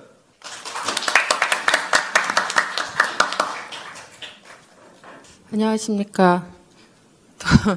열린민주당에 그 이따가 더불어민주당 통합될 때 저도 정개특위 위원으로 같이 어, 명단에 들어갔었던 그러나 그 이후로 정개특위 활동이 제대로 진행되지 않는 거를 안에서 또 그냥 보게 된 강민정입니다. 사실 지금 그 민주당이 어, 그 민주당의 역사상 그 굉장히 중요하고 커다란 그런 위기 상황을 맞이한 것 같아요. 어, 뭐이 위기 상황을 잘, 잘 극복해 나가면, 어, 새롭게 버전업 되는 그런, 어, 기회로 삼을 수 있, 있을 거고, 사실상 뭐 다 아시다시피 우리 이 정당 구조라고 하는 게, 어, 여러 가지의 당들이 있기는 하지만 실질적으로 되, 이렇게 선택지가 그렇게 높지 않은 상태고 그래서 민주당이 제대로 자기 길을 찾는가 아닌가는 사실은 우리 정치의 어떤 어, 전체가 성공하는가 실패하는가의 문제하고도 연결이 되고 그거는 결국 국민들의 삶에 어, 개선이 이루어질 것인가 후퇴할 것인가의 문제하고도 사실 직결된다고 생각합니다. 근데 지금 이제 민주당이 해결해야 될 봉착한 위기는 크게 저는 두 가지인 것 같습니다. 하나는 민주당이 도대체 어, 누구를 위해서 무엇을 하는 정당인가 라고 하는 자기 어, 정치적 정체성을 어, 다시 한번 이제 확인하고 어, 무너져 있었다면 새로 정립해야 되는 그런 위, 어, 위기 과제가 하나 있고 또 하나는 음, 조직 관리 당의 운영이라고 하는 측면에서 과연 민주당의 어, 민주주의적인 민주주의가 살아 있는가? 그러니까 조직의 운영 방식이 민주적으로 되고 있는가? 이런 부분 당 운영과 관련된 그런 어떤 민주적 운영 어, 그 실태 아, 이런 것들이 점검되고 우리에게 부족한 민주주의가 있다면 그것을 어떻게 살려낼 것인가 예, 이런 문제가 또 하나의 과제인 것 같습니다. 뭐 최근에 우리 현근택 변호사나 뭐 안민석 의원이나 뭐 정봉주 어, 저, 어, 의원 전 의원이나 굉장히 이제 이런 문제에 집중적으로 발언을 많이 해주고 계시는데 이것과 관련해서 다양한 의견이 있는 것 같습니다. 근데 이거를 제가 볼 때는 약간 이제 그 당내 민주주의라고 하는 당 운영의 민주주의라고 하는 문제를 약간 왜곡시키기 위해서 지금 제기되고 있는 어 의견이 이제 팬덤 정치 뭐 심지어 홀리건까지도 막 가면서 이 문제를 굉장히 부정적으로 어 묘사하고 뭔가 이렇게 비판적으로 보는 의견들이 지금 형성이 되고 있는 것 같습니다. 근데 저는 사실은 어, 이 팬덤이라고 하는 게 우리 어, 당의 당원들이 충분히 자기 의견을 당내 정책에 반영하고 참여할 수 있는 이런 소통 구조와 의사결정 구조가 있는가 없는가의 문제하고 사실 관련되는 거라고 생각하거든요. 그런데 이제 그런 문제들을 쏙 빼놓고 마치 BTS의 아미나 아니면 손흥민의 팬클럽처럼 예, 이거를 이렇게 정당의 어떤 당원과 지지자의 문제를 그렇게 저는 이제 비유하는 것 자체가 문제를 왜곡시키고 있다고 생각합니다. 솔직히 말하면 BTS의 팬, 아, 팬들이 원하는 건 BTS가 어, 훨씬 더 잘 춤 잘 추고 노래 잘하고 그러니까 자기의 연애에 개에서 최대한의 기량을 발휘하면 사실은 팬들과의 관계가 더 좋아지고 아미도 BTS도 함께 이제 상승하는 거고 손흥민 같은 선수는 스포츠를 잘하면 되는 거잖아요. 그리고 그 잘함으로써 팬들의 관계가 팬들과의 관계가 또 좋아지고 팬들이 확장되고 이런 건데 저는 정치 정당에서의 정치인들은 정치를 잘해야 되는 되, 되는 건데 정치인들이 정치를 잘한다는 건 BTS나 손흥민하고는 다른 거라고 생각합니다. 왜냐하면 정치라고 하는 것 자체가 국민들과 당원들의 사실은 대표해서 그들의 의사와 그들의 요구 이런 것들이 어떻게 그 우리 정치 제도 정치 안에서 관철되고 반영될 수 있게 하는 것인가? 이게 바로 정치의 문제라고 생각이 들기 때문에 정당의 당원과 지지자의 문제와 정치인의 이 관계를 연예인이나 스포츠 선수의 팬, 어, 선수와 팬의 관계로 저는 비유하는 순간 어, 대상화될 수밖에 없다. 당원과 지지자가 대상화될 수밖에 없고 문제의 본질인 정치인이 정치를 잘한다는 것에 핵심적인 문제를 놓칠 수 있다고 생각해요. 그런 면에서 지금 이제 다행히 우리 그 민주당의 위기를 맞아서 내부 평가들이 되고 있는 와중에 이렇게 이제 민주당의 민주주의, 어, 당의 민주화 이런 문제들이 또 본격적으로 제기되는 건 굉장히 중요하고 긍정적인 의미가 있다고 생각합니다. 그래서 어, 저도 사실 뭐 민주당에 들어와서 활동한 지는 몇 개월 안 되긴 하지만 민주당을 포함해서 우리 정당 안의 민주주의에 대해서 되게 비판적 그런 문제식을 갖게 짧은 시간이지만 갖게 된 어, 경험들이 적지 않습니다. 그래서 이번 기회에 이런 문제들을 같이 풀어나가는데 민주당이 또 앞장섰으면 좋겠고 어, 그런 부분에서 저도 이제 민주당의 어, 당원이자 국회의원으로서 역할을 할 게 있으면 어, 열심히 하도록 하겠습니다. 오늘 토론에서 좋은 어, 생산적인 의견들이 좀 많이 나오기를 바랍니다. 네, 감사합니다. 네, 수고하셨습니다. 자, 그리고 안미석 의원님도 오셨네요.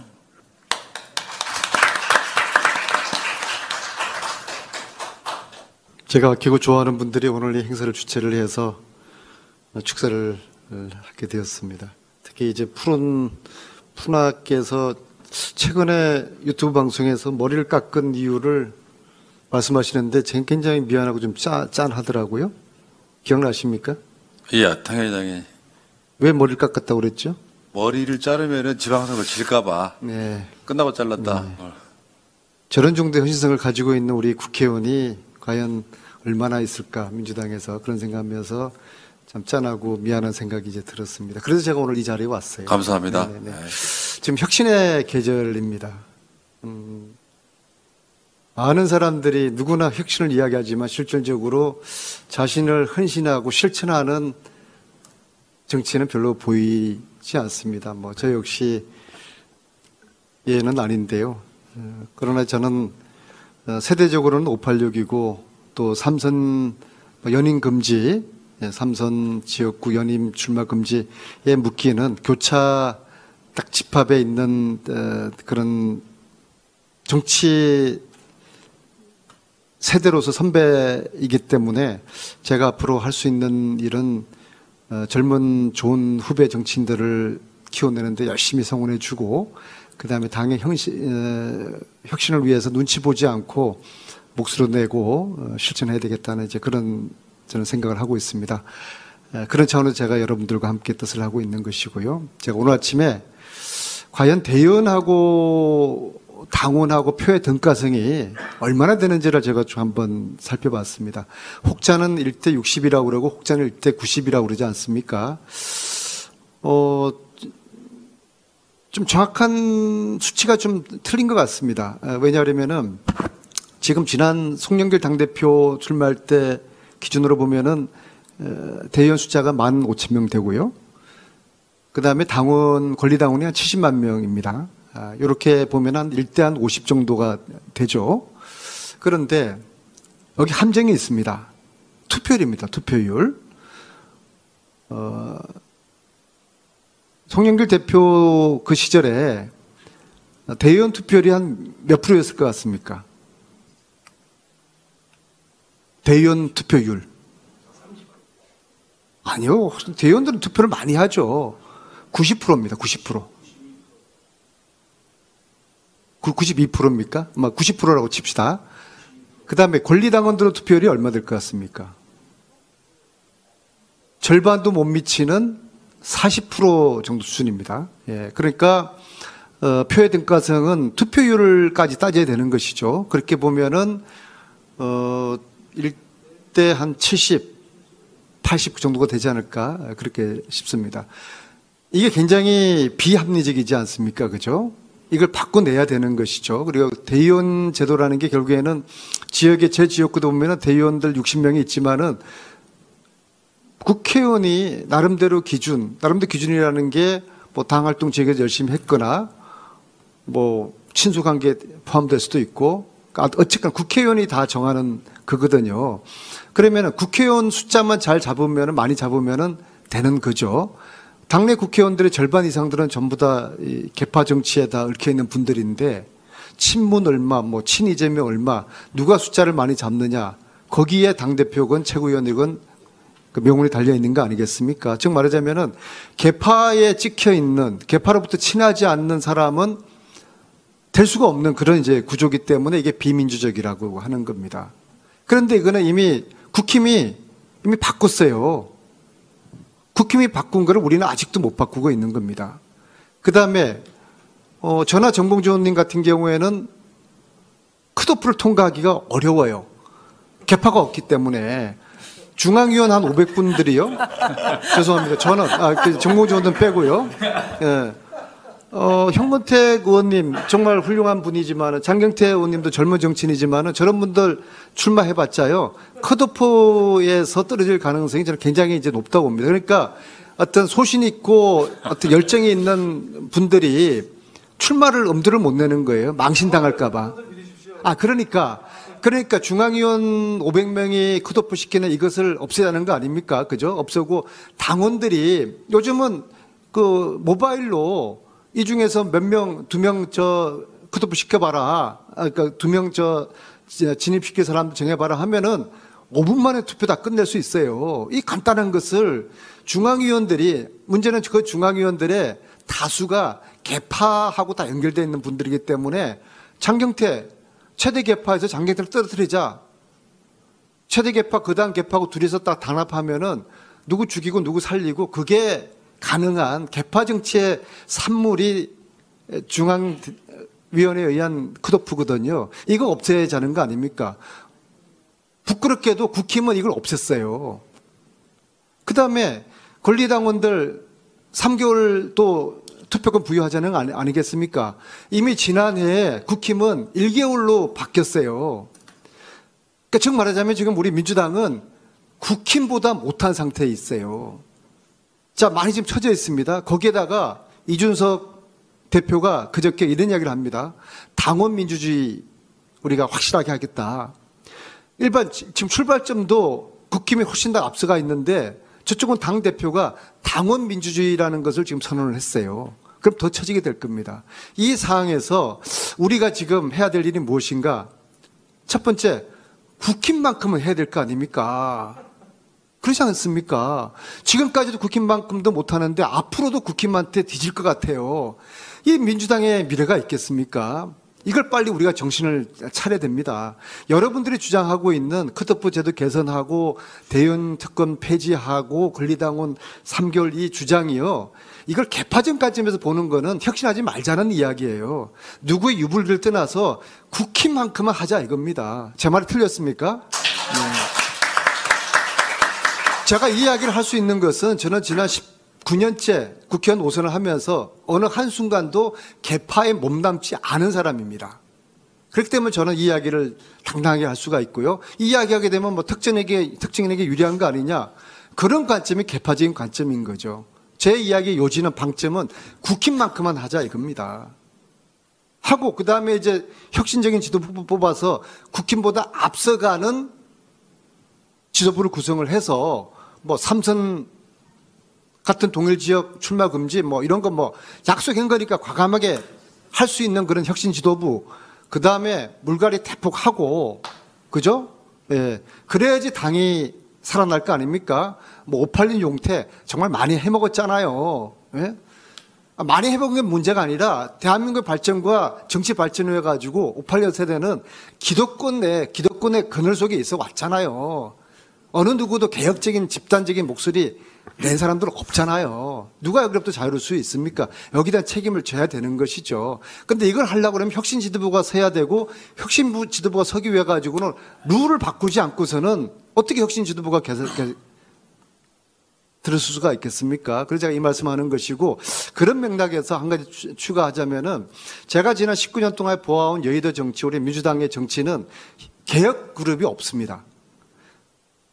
김대중 시절의 천신정 이후에 민주당 내에 열린우리당, 통합민주당 다 포함해서 개혁 그룹이 존재했다는 이야기 들어본 적이 있습니까? 제가 볼 때는 지- 지금 최근에서야 개혁 그룹 하나가 탄생해서 나름의 활동을 하고 있습니다. 이런저런 고립돼서 욕도 많이 먹고 있는데 저는 제가 볼 때는 철험회가 그런 역할을 하고 있다고 봅니다. 그런데 이 철험회를 해체하라고요? 당내 20년 만에 천신정 이후에 유일하게 개혁그룹이 생겼는데 부족하면은 메워주고 더 응원해가지고 철험회를 더 단단하게 해줘야 되는데 이 철험회를 해체하라고요? 누구 좋으라고? 조준동 좋으라고? 국힘 좋으라고? 검찰 좋으라고? 철험회는 해체 대상이 아니라 우리가 지켜내고 강화시켜야 될 대상입니다. 제가 좀 흥분해가지고 이야기가 길었습니다. 저는 축소를 짧게 하는 사람인데요. 예, 처음에를 지켜내고 제가 이야기했던 혁신, 국힘만큼만 혁신하고 그 전선에 앞서 있는 여기 계신 모든 분들 존경합니다. 응원하겠습니다. 예, 감사합니다. 어, 말씀이 굉장히 감명 깊네요. 어. 자, 그러면, 예. 자, 그러면 토론을 시작할 건데요. 일단 그 참석하신 분들 소개를 좀 해드릴게요. 오늘 주제 발표해 주실 고려대 김윤태 교수님 오셨고요. 안녕하세요. 그리고 장경태 의원 오셨습니다. 그리고 박진영 교수 오셨고요. 예, 안녕하세요. 그리고 현근택 변호사 나왔습니다. 네, 안녕하세요. 남영희 위원장 나와 있습니다. 이것도 계보입니까? 이게 이, 이, 그 유명한 정봉주계입니까? 푸른 나무 계보. 감사합니다. 우리 프로그램인 줄 알았어요, 지금. 아, 자, 음, 지금 여기 객석에도 굉장히 많은 분들이 오셨는데, 이따가 말씀하실 기회를 좀 일- 일부 드리도록 할게요. 잘 오셨고요. 환영합니다. 자, 그러면 오늘 주제 이제 토론에 앞서서 어, 김윤태 고려대 교수님으로부터 주제 발표를 한번 들어보겠습니다. 환영해 주십시오. 예, 그 고려대 김윤태입니다. 예, 오늘 말씀 한, 한 20분 되면 되네? 15분이요? 예. 예, 하여튼 뭐, 20분 넘지 않도록 하겠습니다. 예, 주제가 정당 혁신과 민주당의 과제, 이렇게 요청을 받았는데요.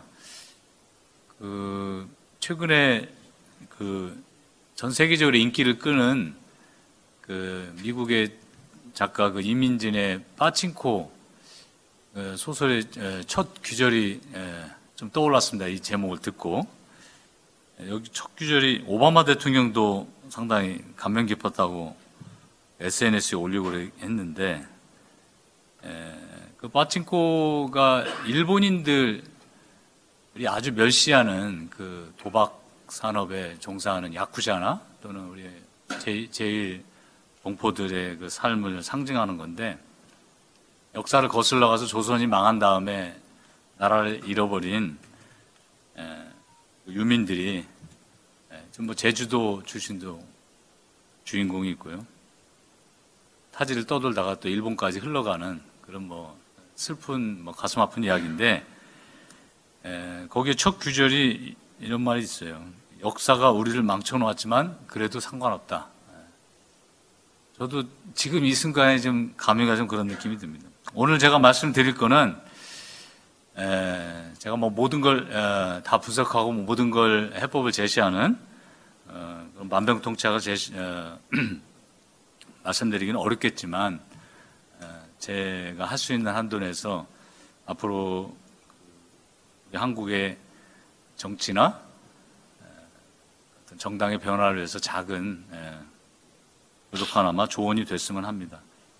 제가 말씀드리고자 하는 거는 그 먼저 좀 크게 두 가지입니다. 선거 패배의 원인을 좀 분석하고 둘째는 이제 민주당의 어떤 새로운 과제 좀 제시하고자 하는데 대안 중에서는 에, 크게 두 가지를 말씀드리긴 합니다. 하나는 예, 정치적인 그 노선이나 정책 방향, 전략이고 둘째는 이제 조직 노선입니다.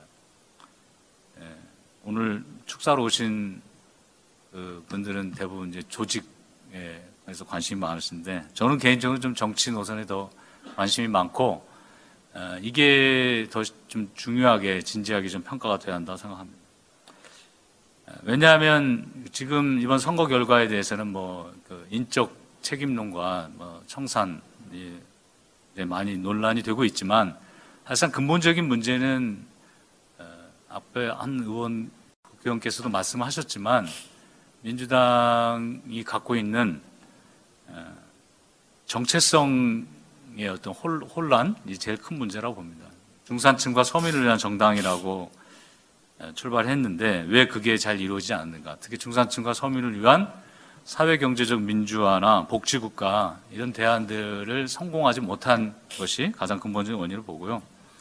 두 번째로 이 조직 운영에 관해서는 최근에 논란이 되는 소위 팬덤 정치가 민주 지지층을 협소화하고 민주주의를 위협한다 뭐 이런 어, 비판들이 있는데 이 문제에 대해서 좀 제 의견을 말씀드리고자 합니다.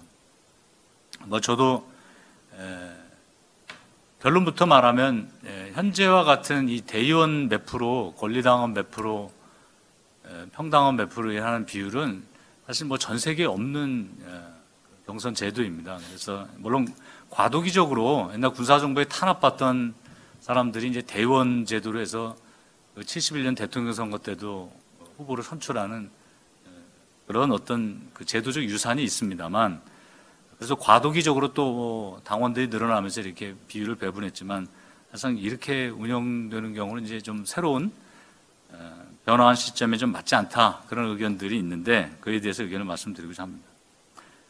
에, 그래서 먼저 어, 선거 패배 원인에 대해서는 참 이게 에, 참 학자인 저로서는 어, 언론의 뭐 기자들이나 평론가들이 말씀하는 거 좀 다르게 좀 접근을 하는데 그러나 쉬운 일은 아닙니다. 왜냐, 그 뭐 소설 이야기를 한 번 더 하면 제가 좋아하는 이제 어, 작가 톨스토이가 안내 까렌이라는 유명한 책에서 행복한 가정은 다 비슷비슷한 이유가 있는데 그 불행한 가정은 다 이유가 제각각이다 이런 말이 있습니다.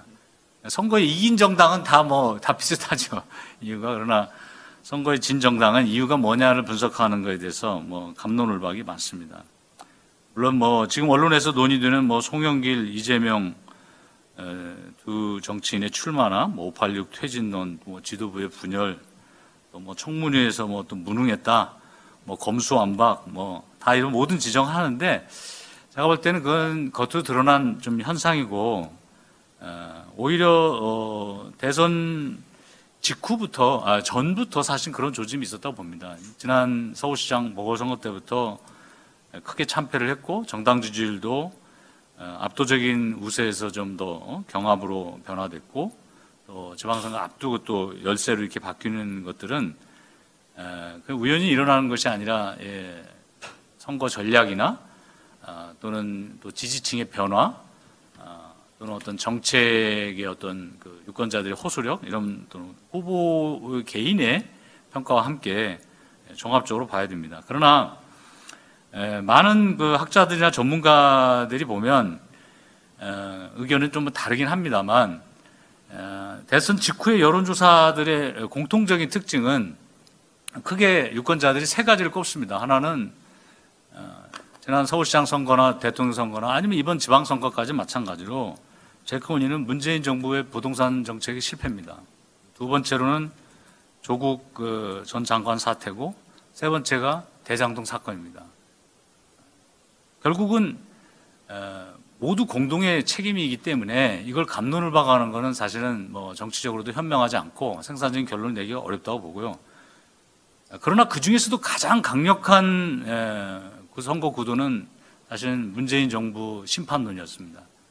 어, 최근의 토론 중에 대선은 이번에 항상 전망 투표이기 때문에 후보 책임이 크다는데 물론 후보의 책임도 있을 겁니다. 그러나 역대 대선에 분석한 많은 정치학자들의 공통된 이번 대선은 선거 구도가 전망 투표가 아니었다고 봅니다.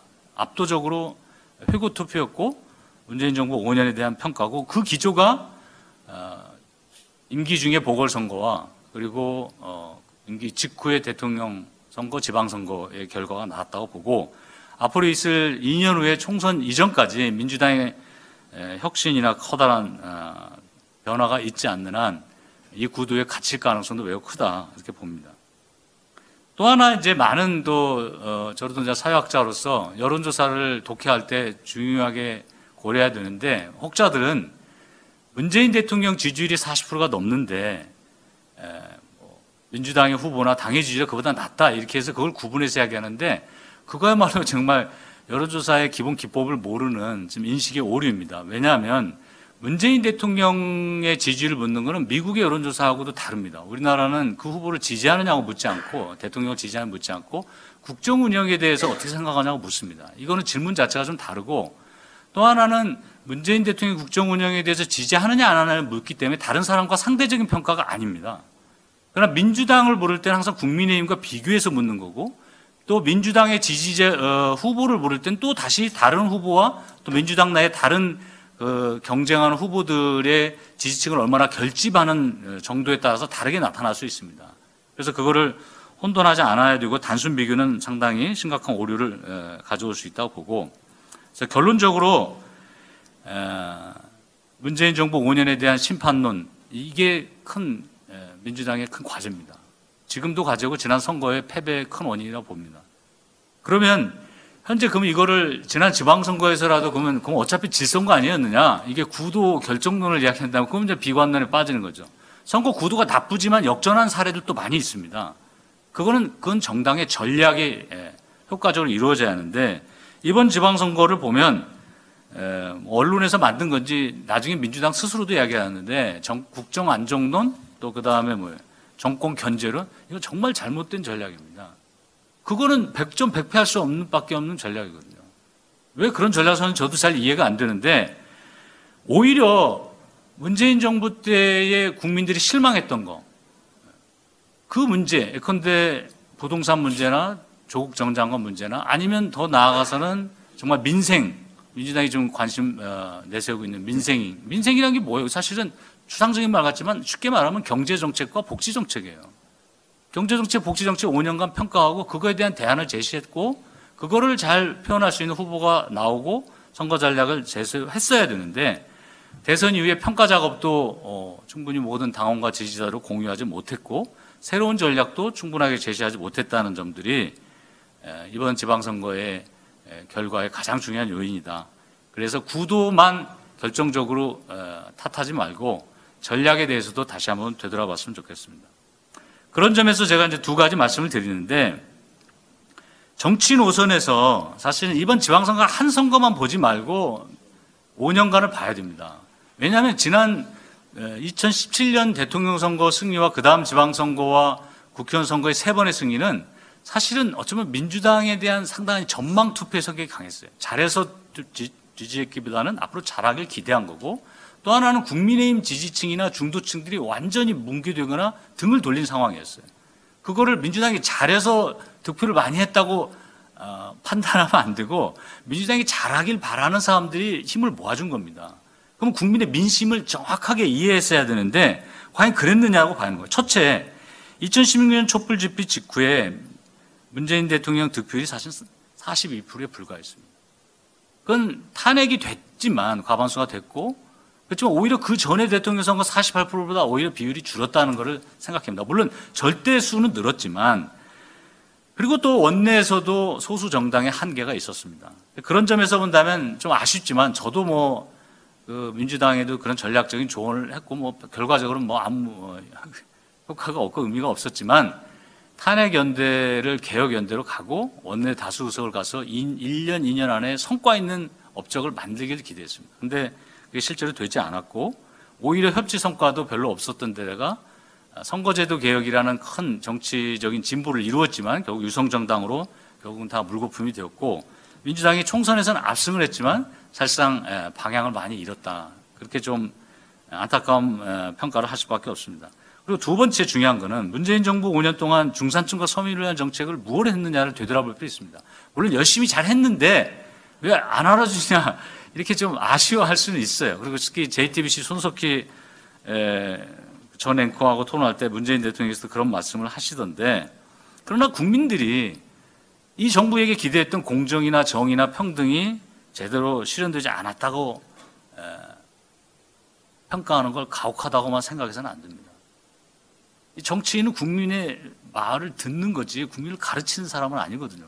그러니까 에, 그리고 또 어, 당장 그 조국 장관 사태 때도 사법 개혁에 대해서 국민이 70% 찬성했어요. 그건 민주당이 하려고 했던 게 잘못된 건 아닙니다. 그러나 조국 전 장관에 대해서 물러나야 한다는 사람이 65%가 넘었습니다. 물론 지지하는 층도 있었죠. 그러나 이것을 두 그 목표를 같이 에, 설정해서 그 어떤 정치적인 목표를 어, 추진하면서 많은 지지층들이나 어, 또는 중도층들의 이반이 일어났다는 점을 에, 우리가 간과해서는 아닙니다. 어느 날 빙산이 하루아침에 무너지지 않아요. 서서히 금이 가는 거거든요. 그래서 어, 가장 결정적인 게 이제 결정타를 날린 게 바로 2021년 이제 부동산 폭등이고 이게 서울시장 보선의 참패로 나타난 거고 특히 전통적으로 민주당을 지지했던 예, 2030 세대들이 예, 등을 돌린 겁니다. 그래서 그 후로 정권 심판론이 결국 부동산 대선을 결정하고 24만 표 격차인데 33만 표가 서울에서 어, 차이가 난 겁니다. 그리고 이번에 서울에서도 부동산이 말오는 지역에서 어, 더 크게 패배했던 거는 경기도보다도 더 어, 열세가 됐던 것은 이거는 부, 부정할 수 있는 사항입니다. 또 하나 민주당의 그 정체성의 역주행 때문에 사실은 작은 것들이 다 쌓이는 거예요. 예컨대 민주당이 중산층과 서민을 위한 정당이라면 당연히 최저임금 올려야 됩니다. 사실은 최저임금 첫해 둘째 저 제가 생각해도 어? 정책에 전문적으로 보는 너무 급진적으로 올리긴 했어요. 20% 10%씩. 그러나 평균 총괄적으로 보면 박근혜 정부 때 오른 거하고 별 차이가 없어요. 20 몇 프로. 그런데도 최저임금 동결하자고 하는 민주당의 국회의원이 있었습니다. 심지어는 노동시간 단축도 하지 말자는 사람도 있고 우리나라가 전 세계 노동시간 제일 길고 과로사로 죽어가고 있는데 그리고 종부세를 심지어는 폐지하자고 강남에 가서 주장하는 사람도 있습니다. 종부세 낸 사람 상위 2%고 사실은 우리나라는 미국에 비해서 재산세는 10분의 1도 되지 않아요. 그런데 자기 정체성도 잃어버린 정책을 이야기하고 노무현 대통령이 만들었고 국민의 80%가 지지하는 정책을 강남이나 분당에 표를 얻기 위해서 한다? 그 부자들의 정당이 되고 그러면 결국 국민의힘의 짝퉁 정당이고 따라가는 정당이지 그게 민주당입니까? 중산층과 서민을 잃어버린 거예요. 더 나아가서는 이재용 삼성 부회장 사면하자는 사람까지 나왔습니다. 그렇게 된다면 무슨 법이 남아있고 어? 정의가 남아있는 겁니까? 물론 삼성 만약에 하나 이재용 부회장 사면하더라도 그건 삼성이 정말 어, 경제민주주의나 노동조합의 인정이나 아니면 복지국가를 위해서 아니면 투명한 윤리 경영을 하기 위한 그런 뭔가 사회적인 합의를 이루고 국민의 지지를 받든지요. 물론 뭐 여론조사에서는 어, 워낙 뭐 우리나라 재벌 대기업을 걱정하는 국민이 많아서 지지하는 여론이 많았습니다만 이걸 정치적으로 잘 해결하려는 노력을 제대로 하지 못했다는 점들은 어, 상당히 정체성을 상실하는 요인이 됐고 더 결정타는 사실 이제 성추행 사건들이고 어, 그리고 유성정당 장당하고 이런 문제. 제가 뭐 사실은 의원들 이름까지 다 이야기하고 싶지만 역사에 좀 어, 남는 그 기록은 예, 옛날에 사관들이 했지만 지금은 이제 뭐 학자들이 해야 될 일입니다만 오늘 토론에서는 뭐 그 정책에 대해서만 말씀드리겠습니다. 그래서 결론적으로 사법개혁, 언론개혁에 올인을 했는데 물론 이것도 뭐 필요한 정책입니다. 국민들이 한 4, 50% 이상은 지지합니다. 그러나 국민들이 7, 80% 원하는 거는 교육이나 보건이나 복지나 어, 아이들 어, 엄마들이 어? 초등학교 들어가 학교 다 그만 아, 직장을 그만두는 이유가 뭐예요? 그, 아이 바뀌고 갈 데가 없는 거예요. 그리고 아이를 맡길 그 방과 학습인지 돌봄도 없고 이런 문제가 지금 5년 동안 누적이 되었는데 민생을 결국 외면하는 정당으로밖에 비추질 않는 거예요. 물론 노력하는 진보적인 정치인도 있고 민주당에도 어, 현장에서 뛰고 그런 좋은 정책을 발견한 어, 분들도 있다고 생각합니다. 그러나 국민의힘보다 훨씬 그런 분들이 많죠. 그러나 좀 더 민주당이 전 당정 차원에서 그런 일을 어, 더 잘했으면 더 어, 지지층들이나 중도층이 결집이 됐을 거라고 봅니다. 그래서 결과가 어떻게 되냐? 제가 이건 뭐 소설 홍보로 온 것 같은데 빠진 거 이야기를 제가 하나 더 할게요. 여기 제가 나오는 규- 많은 규절 중에 인상에 남는 규절에 제가 적어왔습니다. 조선의 독립운동가들이 나라를 되찾지 못한다면 아이들에게 일본어를 가르쳐 출세길을 열어주자, 적응해서 살자. 이보다 더 간단한 것이 또 어디에 있겠는가? 조선의 독립을 위해 싸우는 모든 애국자나 일본을 위해서 싸우는 재수없는 조선의 개자식들이나 다들 먹고 살려고 애쓰는 만 명의 동포들 중 하나일 뿐이다. 결국 굶주림을 이길 수 있는 것은 아무것도 없다. 결국 그런 겁니다. 민주당이 중산층과 서민을 위한 정당이라고 기대하고 있는데 해주는 게 없다면 어떻게 하겠어요? 투표 안 하는 거예요. 국민의힘으로 가진 못하죠. 그러면 왜 정치 노선의 방향을 잃었냐? 이게 이제 제가 학자로서 좀 분석하고 싶은 이야기인데, 에, 지난 20, 30년간에 우리 대한민국 사회가 근본적으로 바뀌었습니다.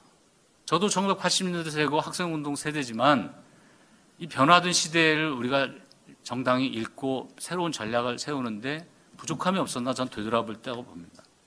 그 유명한 그 이탈리아의 그 이론가인 안토니오 그람치가 우리 학자들은 이제 유명한 학자 인용하는 걸 좋아하는데 제가 이야기하는 것보다는 뭐 더 쉽게 잘 설명한 분이라 제가 이것도 인용하고 싶습니다. 낡은 것은 죽어가는데 새로운 것이 아직 태어나지 않았을 때 위기가 생겨난다. 이 공백기에 다양한 병적인 징후가 나타난다. 전통적으로 민주당은 사실은 원래 거슬러 가면은 한민당은 어, 호남의 지역주의 정당이고 지지들의 정당이었어요. 그걸 김대중이나 김영삼 같은 걸출한 야당 정치인들이 에, 도시 중산층 지지를 끌어내고 민주주의 운동하는 정당을 바꾼 겁니다. 그러나 군사정부의 탄압을 받았기 때문에 소수의 대의원이나 활동가나 아니면 진짜 감옥에 가는 걸 두려워하지 않는 학생운동가나 시민운동가의 덕택으로 민주화를 사실 이끈 겁니다. 그러나 어느 날 그 정권을 잡고 경제민주화 복지국가하고 저도 2000년대 민주당 창당할 때 제가 정광기초에 참여했었는데 그때 뭐 정동영, 천정배 이런 분들이 초선 의원 때인데 그때 경제민주화 복지국가 중산층 서민 이야기 했는데 어느 날 시간이 지나면서 이런 게 점점 사라지기 시작했어요. 그러면, 그러면 그 사이에 한국이 어떻게 변했냐? 불평등에 심합니다. 그리고 중산층이 없어져 버린 겁니다.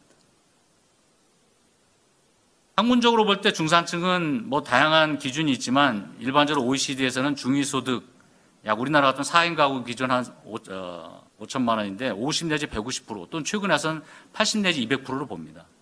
근데 우리나라 중산층이 약 61%예요. 계속 감소하고 있는 거고 미국, 한국 어, 이게 굉장히 낮아요. 북유럽은 한 70% 됩니다. 근데 더 놀라운 것은 스웨덴 같은 나라는 내가 중산층이라고 생각하는 사람이 80%예요. 근데 우리 한국은 중산층이 통계적으로는 60%인데 내가 중산층이라고 생각하는 사람이 50%가 안 돼. 나머지는 50% 가까이 내가 서민이라고 생각합니다. 그거는 왜 중산층인데 자기가 중산층 생각 안 하냐? 이거 제가 표현한 건데 추락의 공포가 있어요.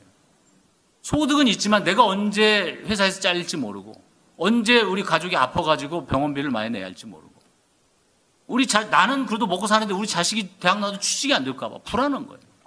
그렇기 때문에 내가 중산층이라고 생각하는 사람들이 87년도 민주화 이후에는 거의 8, 90%인데 지금은 50%도 안 됩니다. 우린 민주화에 성공한 민주당이지만 사실상 오히려 어, 중산층이 줄어들고 오히려 내 자식은 더 밑으로 내려갈까 하는 사람이 60%가 넘습니다. 이건 우리가 뭔가 어, 심각하게 생각해야 할 문제입니다. 최근에 젊은이들 사이 유행하는 금수저, 흑수저, 헬조선 이런 말들이 나온 것은 우연의 일치가 아닙니다.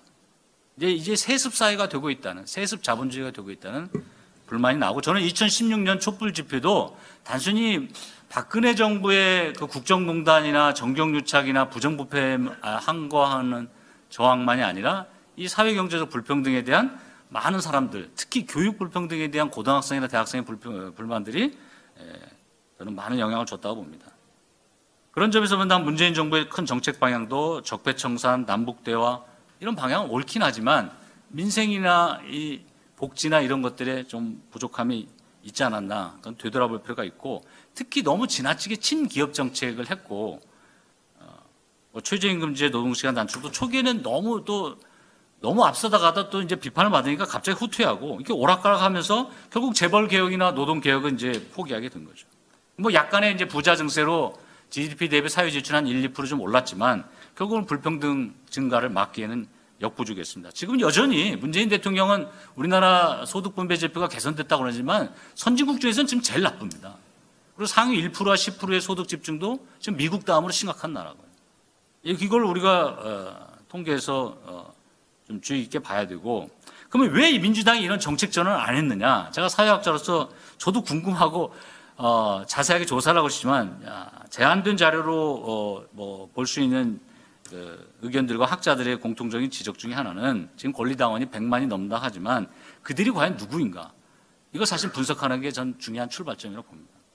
왜 이들은 사법개혁이나 언론개혁에 관심이 많은데 왜 불평등의 증가나 부자 증세나 복지 확대나 특히 공교육 확대나 복지 확대나 아니면 김용균 같이 산재로 죽어가는 비정규직 노동자의 죽음에 대해서 적극적인 대응을 하지 않는가?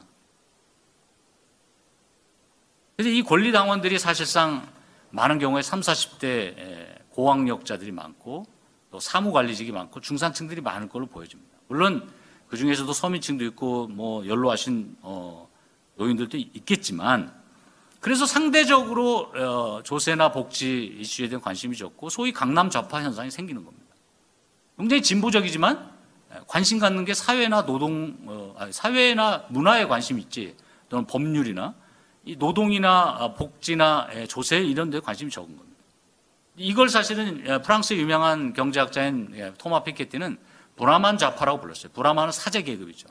고학력자들이 유럽의 사회민주당에도 대거 핵심 당원이 됩니다. 그리고 미국의 민주당에서도 그렇고요. 그래서 이들은 주로 문화나 정체성이나 게이 결혼, 낙태 뭐 이런 데 관심이 많고 복지나 노동이나 이런 데 관심이 없는 거예요. 그래서 정치에 관심이 많지만 연락 열심히 투표도 하고 뭐 인터넷에 댓글도 달지만 관심 갖는 영역이 다른 겁니다. 이게 결국 불평등을 막지 못하는 중요한 요인이 됐다. 이렇게 되면서 어떤 결과가 나타나냐? 결국 나를 대변하지 않는 정당이기 때문에 서민들이나 중산층 특히 비정규직 노동조합 지지했던 사람들이 등을 돌리는 겁니다. 지금 보세요. 민주당의 국회의원들 중에 많은 경우는 의사, 변호사, 뭐 전문직들 많고 교수도 있고 또는 뭐 직업적인 정치인도 있고 시민운동가도 있고 학생운동가 출신도 있지만 노동자 출신은 거의 없습니다. 내 대여섯 명도 되지 않고 그 사람들조차도 금융노조라든지 상당히 고액 고학력 출신들이 많습니다. 그러니까 결국 자신을 대변하지 않는다고 생각하는 청년들이나 비정규직 노동자들은 어디로 가냐? 이준석이나 이런 데 가는 거예요. 미국 같으면 이제 트럼프로 가는 거고 프랑스 같은 경우는 극우 루팽 정당을 지지하는 가는 겁니다. 극단적인 사례가 지금 프랑스예요. 프랑스는 1당이 중도파인 마크롱이 다시 재선에 성공했지만 2당은 극우파입니다. 루팽. 3당은 극좌파예요. 4당은 중도 보수. 중도 진보인 사회, 사회당은 지금 5당으로 전락했어요. 우리 민주당도 지금 어, 오랜 역사를 갖고 있지만 자기 지지층들의 분열과 외면에 대해서 좀 더 깊이 생각을 할 필요가 있다. 그래서 어, 1인당 GDP가 4만 달러 됐다고 우리가 자아도취하거나 스마트폰 보급이 최고고 방역을 잘했고 이것만 이야기해서는 안 됩니다. 오히려 이 사회적인 그 불안감, 공포감을 해결하는 그런 어떤 보편적인 복지 제도들이 필요하고 우리나라 행복감이 OECD 회원국 중에 제일 낮습니다. 그리고 20년간 자살률 세계 최고고 출산율 세계 최저고 인구도 가파르게 떨어지고 있고 그래서 이런 불평등, 빈곤, 저출산, 노인자살 이런 문제에 대한 해결책이나 해결 법안이나 예산이나 하지 않는다면은 민주당이 더 많은 지지층들의 호소력을 갖기는 저는 어렵다고 봅니다.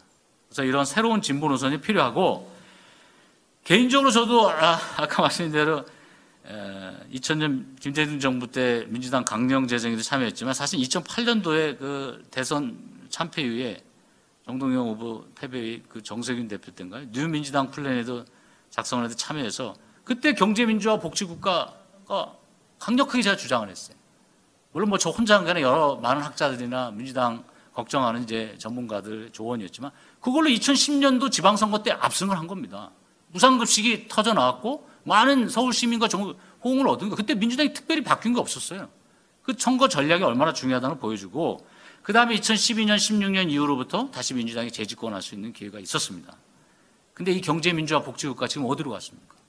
지난 대통령 선거에 나왔어요? 5만 달러가 나왔어요, 5만 달러. 국민들은 5만 달러도 물론 뭐 4만 달러보다 좋다고 생각을 하겠죠. 그러나 정말 중요한 것은 나에게 도움이 되는 경제, 나에게 도움이 되는 복지를 국민들은 원하는 겁니다. 인터넷에 댓글 달고 취미로 참여하는 분들도 있겠지만, 그러나 정말 내 삶의 또는 나의 미래, 우리 젊은이들의 미래를 위한 게 뭔지 민주당에게 기대하는 사람이 많다는 것을 절대 귀를 닫아서는 안 되고요. 다음 마지막으로 제 조직 노선은 좀 짧게 말씀드리겠습니다. 시간이 제가 약속한 게 좀 지나버린 것 같은데 이거는 또 안 하면 안 될 것 같고 일부 평론가들은 지금 강성 지지층과 편견 정치 비판하는데 사실은 그런 프레임은 사실 좀 어, 객관적인 그 프레임은 아니라 봅니다. 뭐 어느 정당의 강, 강성이라는 표현은 좀 적절하지는 않은 것 같고 뭐 가는 적극 지지층이 없는 어, 정당은 없습니다. 옛날 뭐 어, 삼김 시대도 그랬고 뭐 우리나라 어? 노사모나 뭐 어? 문재인 대통령 지지자도 이게 우리나라만 있는 특수한 무슨 현상이거나 무슨 병리적인 현상이 아니라 그거는 뭐 미국이나 뭐 유럽이나 그 자기가 좋아하는 정치인들 열렬하게 지지하고 오바마라든지 예, 옛날 뭐 토니 블레어라든지 이런 것들은 예, 오히려 어, 좋아하는 정치인을 위해서 어, 후원금도 내고 뭐 정책을 어? 그 어?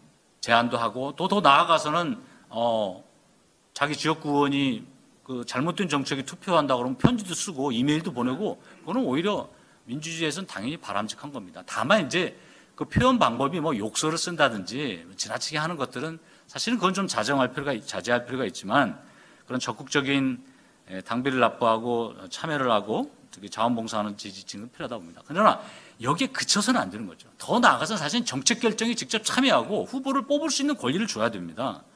그러나 지금 권리당원들이 정말 투표권을 갖고 있느냐? 저는 아니라고 봅니다. 아까 말씀드린 대로 지금 당원 당규 개정이 지금 마치 친명 친문의 지금 당권 투쟁처럼 비치고 있지만 본질적인 문제는 누가 유불리를 떠나서 어, 사실은 1인 1표 제도로 가는 게 민주주의의 원칙입니다.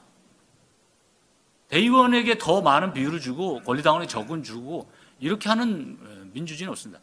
예를 들자면 1997년에 토니 블레어가 노동당의 대표가 됐을 때 그 당시에 노동당에서는 어, 당 대표들을 국회의원들이 사실은 뽑을 수 있었어요. 당원들은 권한이 없었어요. 그리고 그 지역구의 후보들도 3분의 1 정도는 노조가 아, 아, 노동당을 만들었기 때문에 전국 노동조합 단체가 아, 당비의 거의 한 절반 가까이를 내고 40% 정도 내고 지역구의 어, 의석수 어, 공천도 3분의 1을 노조에서 추천하기로 했어요. 마치 우리가 여성 할당제 있는 것처럼 노조 할당제가 있었습니다. 블레어가 그게 민주적이지 않다고 내걸었고 그거를 개혁을 했습니다. 그건 민주주의 기본적인 상식입니다. 표의 등가성 원칙에서 당연히 어쩌면 유연적인 요소가 있는 발상입니다. 그러나 우리의 과도기라는 게 있어요. 과거에 그 비합법적인 어, 정당운동이나 군사정부 탄압받기 때문에 대의원들을 존중해주고 물론 위원장이 뭐 자기 사람 심는다는 그 폐단도 있습니다만 그런 전통구의 과도기 속에서 권리당원과 일정하게 지분을 반반 정도 나눈 거죠. 그러나 이걸 바꿀 때가 이제 됐다고 봅니다. 그럼 문제는 그럼 권리당원이든 일반 당원이든 뭐 구분 없이 모든 당원에게 100% 주면 되느냐? 그건 정말 민주주의냐? 그것도 어, 학문적인 원칙에서 온다면 민주주의라 보기는 어렵습니다. 왜냐?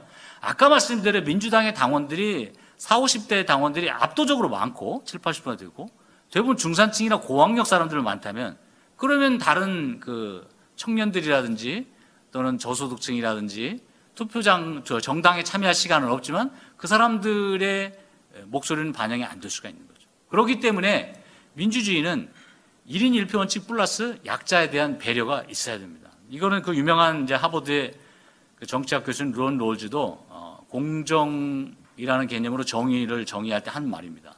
모든 사람에게 투표는 1인 1표의 원칙이 줘야 된다. 언론의 자유도 똑같이 줘야 되고. 하지만 기회평등은 약자들에게 더 많은 최소 극대화 원칙이 변했는데 긍정적인 우대 조치를 해야 된다는 겁니다. 그러니까 여성이라든지 청년이라든지 장애인이라든지 또는 가난한 사람이라든지 아니 비정규직 노동자 이런 사람들이 국회의원이든 당의 지도부든 들어올 수 있게끔 배려하는 것이 함께 돼야 한다는 거죠. 이제 그 방법은 좀 더 정치적인 그 합의나 고려를 해야겠지만요. 그래서 어, 민주주의라는 게 에, 다수결이 아니고 다수의 독재가 아니고 그 결국은 다수의 횡포로 가는 일을 막기 위해서는 어, 다양한 의견 차이를 존중해야 되고 어, 다양한 직업의 대표성을 약자들을 에, 권리들을 보장하는 노력이 함께 에, 되어야 한다고 봅니다. 그래서 지금 에, 이런 조직 노선에 둘러싼 논의가 어, 당권 투쟁이라는 게 결국은 이제 당 대표 누가 되고 공천권 누가 행사하냐가 지금 에, 되는데 사실 지역구의 공천은 당원들에게 넘기는 게 옳고 오히려 지도부에서 그렇다 공천을 맘- 어, 무조건 당원들에게 주는 것이 옳다고 보잖아요. 오히려 부정부패 전력이 있는 정과 경력이 있는 국회의원들을 공천해서 다 에, 배제해야 되고 뭐 성폭력, 성추행 뿐만 아니라 정체성과 너무 다른 정책을 추진하는 사람들은 그거는 해야 됩니다. 그거는 유럽의 정당이나 미국의 정당도 다 어, 그런 역할들은 합니다. 물론 이제 특히 유럽은 아직도 중앙당의 역할이 좀 강한 편이기 때문에 그렇고요.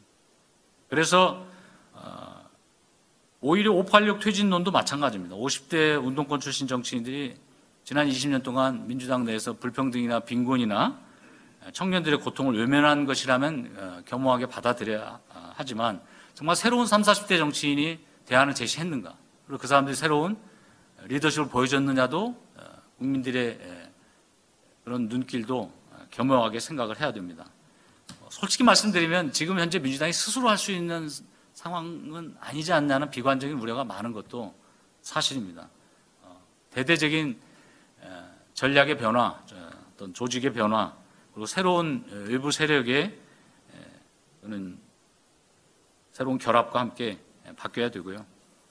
마지막으로 이제 한 가지만 말씀드리면 에, 새로운 방향을 이제 찾는 노력이 쉽지는 않습니다. 그래서 뭐 아까 말씀드린 그람치 이야기를 한번 더 하면 이성적으로는 비관을 하되 의지적으로는 낙관하라 이런 말이 있습니다. 그러니까 우리 머리로 생각하면 별로 답이 안 나와요.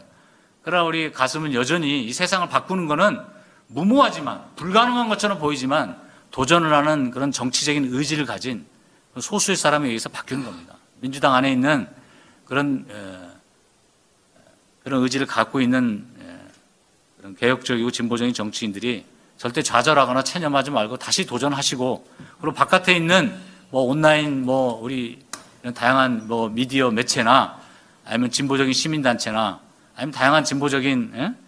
그 지지자나 유권자들에게 손을 잡고 변화를 해야 됩니다. 특히 대선 평가를 냉정하게 하는 평가를 구성하고 보고서도 제출해야 되고 새로운 대안을 제시하는 뭐 사회 정의 위원이든 국가 미래 비전 위원이든 그런 새로운 장기적인 어, 보고서를 제출할 수 있는 기회가 됐으면 좋겠고요. 둘째는 도덕 정치에서 현실 정치로 좀 어, 바뀌어야 됩니다. 국회의원들 정책 개발 능력을 키워야 되고 당의 싱크탱크 강화시키고 민주연구원 존재감이 없습니다. 아무도 그런 게 있는지도 몰라요.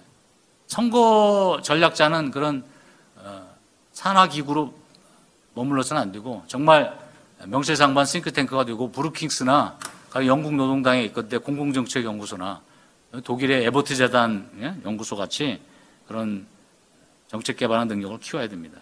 그런 솔루션과 정책 페이퍼가 없다면 예, 집권을 해도 문제입니다. 뭘 할지 모르고 우왕좌왕하다가 관료들에게 끌려가고 그러고 나서 선거에 닥치게 될 겁니다. 그래서 새로운 진보 연합들을 통해서 새로운 정치나 사회 아젠다를 주도하길 바라고요. 민주당 3연패에서 좌절하지 말고 새로운 위기 시대, 경제 위기나 불평등이나 코로나 위기 외에도 또 기후 위기나 청년들의 저출산이라는 위기에 대해서 민주당이 주도적인 역할을 할 수 있고 새로운 전환을 할 수 있는 그런 기회를 갖기를 바랍니다. 감사합니다. 어, 준비를 많이 해오신 것 같아요. 이렇게 길게 세밀한 분석하기 힘들거든요. 다시 한 번 박수 한번 주십시오. 자, 그리고 중요한 분을 제가 아까 소개를 안 해드렸더라고요. 어, 박가리 운동본부 김학연 대표님. 나가셨어요? 아, 소개를 안 해줬다고 나가셨구나. 큰일 났네. 자, 어, 자 그러면은 어, 아까 소개했잖아요. 했어요. 했어요? 했어요. 자, 내가 딴 생각하고 있었다. 자, 어, 그러니까 대선의 패배의 원인이 무엇인가에 대한 토론은 굉장히 들을 만한 이야기였다고 생각해요. 아마 듣고 계시는 분들 중에서도 아, 저 말이 맞나 싶은 생각이 들 수도 있는데 저는 이, 이런 토론에서는 그런 이야기가 나오는 게 정상이라고 생각을 하거든요. 바라보는 관점에 따라서. 근데 오늘 주제는 대선 패배 원인을 분석하는 건 아니고 그 그러면 그러면 민주당을 어떻게 개혁해낼 것이냐에 대한 토론회이기 때문에 그 토론을 한번 시작을 한번 해보도록 할게요. 어, 그 이야기부터 먼저 한번 해볼게요. 그러면은 아까 그 우리 김윤태 교수님이 주제 발표에서 말씀하셨는데 대의원제에 관련된 이야기를 좀 풀어가면서 이야기를 한번 해보겠습니다. 자, 대의원제에 관련해서 지금 의견들 계시면은 좀 아무나 다 먼저 이야기를 좀 해주십시오. 누구부터 하실래요? 뭐 제가 아마 요즘 뭐 많이 얘기하고 있으니까 먼저 얘기하겠습니다. 예. 그 대의원제에 대해서 지금 뭐 비대위라든지 아 비대위가 아니죠. 지금 전준이나 이런 데서 의견을 보면 이제 그런 의견이에요. 예전에 우리 당이 이제 호남의 당원이 많았을 때이 지역적인 어떤 배려 차원에서 한 것이다. 이제 이거를 얘기 많이 하고 있거든요. 그래서 이제 대의원, 그러니까 당원과 대의원이 뭐 당의 근간이다 이렇게 얘기하고 있어서 이제 두 가지 의문이 드는 거죠. 아까 안민석 의원도 말씀하셨지만 이 대의원이라는 게 여러분 뭐 어디 뭐 조- 노조든지 어딘가 이제 대의원제 뭐 농협이든지 다 대의원제 운영 많이 하거든요. 근데 기본 전제가 대의원은 그 회원들이 아니면 당원들이 직접 선출을 합니다. 대의원을 이렇게 우리 당처럼 뭐 의원이 그렇게 지명하는 거는 사실 대의원이 아니에요. 대의원이란 기본적으로 선출이 돼야 대의원인데 우리는 그 선출 과정이 없거든요. 그러니까 어찌 보면 이제 현재 어떤 그 당 기득권 구조를 유지하는 게 딱 적합하게 돼 있는데 그러면 우리 당이 지금 아마 대의원이 한 만 육천 명 정도 되고 아마 지난번 전당대회 때 당원이 한 70만 정도였고 현재는 한 120만 정도 됩니다. 그러니까 그 비율이야 뭐 계산에 따라 다르지만 지난번에는 한 50표, 지금은 한 80표 정도 좀 되는 것 같은데 뭐 투표를 감안하면 더 늘어질 수 있고요. 근데 그러면 지금도 그러면 호남 그 영남이라든지 이런 데 당원이 부족해서 우리가 배를 해줘야 되느냐? 그렇지 않거든요. 그러니까 아시겠지만 영남 인구가 어, TK랑 PK 합치면 1,300만이거든요. 대, 저 호남 인구가 500만이고 물론, 호남에 당원이 많습니다만 그러니까 부산 경남이라든지 이런 데서는 이미 어느 정도 이제 기, 기반이 닦여져 있거든요. 뭐 당원은 제가 지역별로 숫자는 세보지 않았습니다만 그렇게 우리가 배려를 의도적으로 해줘야 될 만큼 그런 상황이 아니다. 왜냐하면 지난번 우리가 총선 때 부산에서도 그렇고 특히 구청장 선거 이런 건 대부분 뭐 민주당이 이길 정도 안 했습니까? 그럼 기초 단위에서 당원들은 제가 보기에 인구가 일단 두 배 이상이에요 영남이. 그럼 당원이 예를 들어서 가입이 3분의 1만 된다 해도 그거를 보장할 정도는 아니다거든요. 그러면 저는 그, 그 지역적인 안배 차원에서 대의원을 유지한다는 거는 저는 약간 핑계다라고 봐요. 그러니까 대의원제를 없앴을 때, 어, 뭐 기본적으로 계속 등가성 얘기하는 것처럼 그 전당대회 나올 때 아실, 아실 거예요. 당대표든 뭐 그 최고위원 저도 선거 뛰어보면 다 지역위원장 만나러 다니거든요. 근데 지역위원장은 또 누구 영향을 받냐면 개파 수장들을 다 영향을 받아요. 그럼, 그럼 예를 들어서 개파에 큰 개파에 간다, 가면 그런 을 만나면 저도 이제 그런 데 만나보면 내가 지원장 몇개 주겠다 이런 얘기를 해요. 몇 개 주면 이제 대의원 짝 숫자가 나오지 않습니까? 당원표가 나오고. 당원들은 숫자가 많아지면 대부분 여론에 수렴하기 때문에 당원분들은 사실은 뭐 지역위원장이라든지 아니면 이거 영향을 많이 안 받습니다. 그러니까 실제로 아직 보면 여론이라든지 당내에 따라가는데 대의원들 눈치 보거든요. 예전에는 아시겠지만 이제 버스 타고 이렇게 가서 다 투표를 했지 않습니까?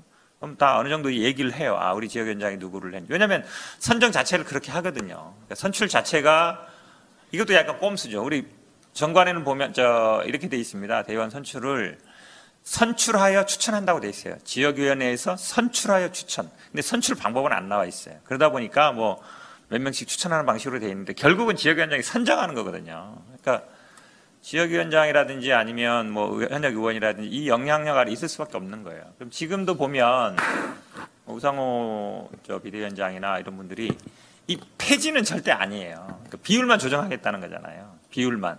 그럼 옛날에 뭐 1대 20이었다.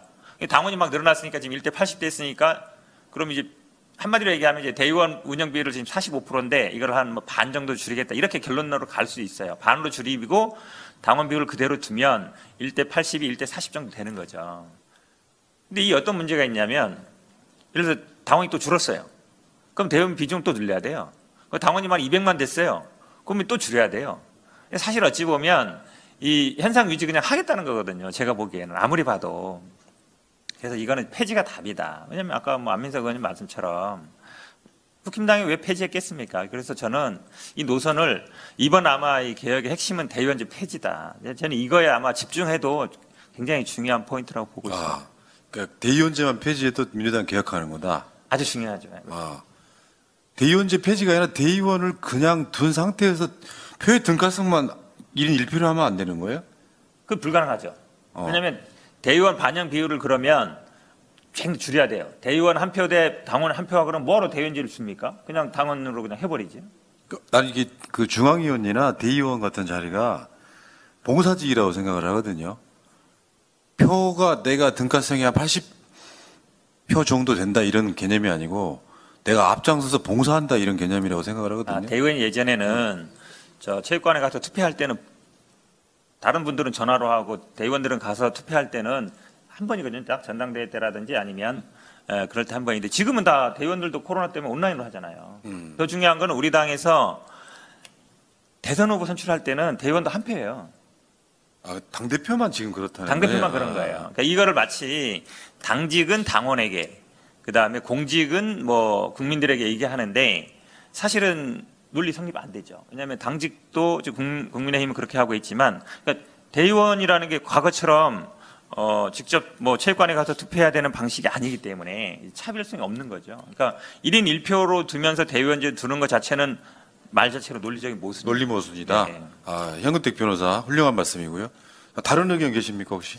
저도 좀 말씀을 드리는 게 좋을 것 같은데요. 일단 저도 이제 정봉주 위원장님과 비슷하게 정당혁신 추진위원장을 맡아서 활동하다가 저도 언제 임기가 종료했는지 잘 모르겠습니다만 어찌되었건 그런 말씀드리고요. 어찌되건 당직자 저희도 배치가 안 돼서 거의 혁신위에 추진 그 참여하셨던 의원실 보좌진 위주로 운영이 됐고요. 대부분 혁신이 구성하고 나서 좀 당에서 어떤 일각의 비판이 있었는 게 예, 황호나 뭐 윤영덕, 민영배, 김승원, 유정주 의원님 등과 이렇게 같이 혁신위를 구성했고요. 또 과반 이상을 최초로 외부위원으로 구성했는데 그랬더니 너무 철험에만 있는 거 아니냐 이런 비판을 하시더라고요. 그래서 뭐 제가 굳이 뭐 누구를 따지거나 가리는 성격도 아니고 어, 정말 가장 좀 개혁과 혁신에 관심이 많은 분들, 그러니까 저희끼리도 의원들끼리도 혁신 어, 위원회나 이게 혁신 세미나를 할 때 관심 있는 분들을 먼저 참여시킬 수밖에 없죠. 당연히 관심이 없는 분들을 억지로 참여시킬 수 없잖아요. 그래서 했는데 또 그런 비판이 있어서 그런 말씀을 좀 잠깐 드리고 싶고요.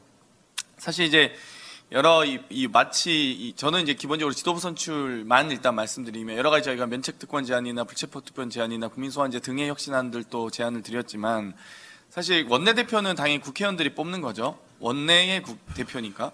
근데 당 대표를 당원이 뽑지 않는 구조에 대해서 좀 더 비판의 말씀을 좀 드리고 싶고요. 여러 가지 제가 뭐 예전에 이제 지금 뭐 문재인 대표 시절에 2015년 28 전대 때입니다. 그때 그때는 권리당원 비율도 지금 현행 40%가 아닌 30%로 낮았었고 이해찬 전 이해찬 전대라고 소위 하는 2018년 8월 전대부터 이제 40%로 늘린다든지 어, 여러 가지 이제 표의 등가성 이게 사실 당원의 구조에 대한 부분이라서 다 공개할 수는 없지만 28 전대 때 한 25만에서 827 전대 추미애 전대 때 20만 그리고 이해찬 전대 때 이제 총선 어, 소위 대선 이기고 총선 준비하면서 71만으로 비약적으로 발전하고요. 가장 이제 최악의 어떤 등가성을 보였던 이- 이낙연 전대 때가 이 80만 당원의 55대 1 비율로 대의원의 당원의 비율이 그랬습니다. 그래서 지금은 이제 소위 송영길 임시전대 같은 경우는 50대 1 정도 다소 당원이 준 상태인데요. 대의원과 권리당원의 논의 이제 비율에 대해서 어, 현재는 뭐 소위 당원이 90% 국민이 10%인 구조예요. 그러니까 국민 여론조사 10%, 대의원 45, 권리당원 40, 일반 당원 조사 5%. 그래서 사실상 당원이 90대 10%인 구조라서 당연히 국민이 늘어야 된다. 그러니까 저희가 4차 혁신안에 제안했던 게 권리당원의 표의 등가성을 60대 1에서 20대 1로 3배 늘리고 국민 여론조사의 비율도 어, 10%에서 30%로 늘리자. 그러니까 대의원을 왜 그럼 폐지 안 하냐 이런 논쟁이 있을 것 같아요. 그러니까 저희는 국민과 당원의 비율을 현행보다 각각 3배씩 올리면 충분히 거의 60%에 육박하는 의사가 반영될 수 있다. 60% 이상이죠. 사실상 어, 대의원 20% 되기 때문에 표의 등가성을 고려해도 한 7대 3 정도로 압도적으로 또 국민의힘의 당원 70% 국민여론조사 30%에 준해서 구성할 수 있다고 봤습니다. 그래서 여러 가지 저희가 뭐 아주 구체적으로 좀 말씀드리긴 어려운데 다 시간 관계상 근데 그런 이 충분한 논의가 있었고요. 한편은 이제 대의원을 왜 그러면 폐지하지 않고 놔뒀냐라고 하는 점에 대해서 좀 말씀드리고 싶은데요. 그러면 이 현행 70만으로 구성을 했을 때 수도권 당원만 33만 정도 됩니다. 그리고 호남이 20만이고요. 그러니까 53만이 수도권과 호남으로 무조건 이제 당의 지도부가 현행도 직전에 21대 국회 들어와 처음 선출직 최고위원 제도 했을 때 어, 서울과 경기도만 최고위원 선출됐었죠. 그러니까 소위 광진, 성북, 뭐 은평, 남양주, 수원 등에 기반한 수도권만 무조건 혹은 호남 출신의 최고위원만 나올 수 있다. 결국 충청과 영남이 배제되는. 그러니까 구체적으로 말씀드리면 서울 14만, 경기도 16만 정도 됩니다.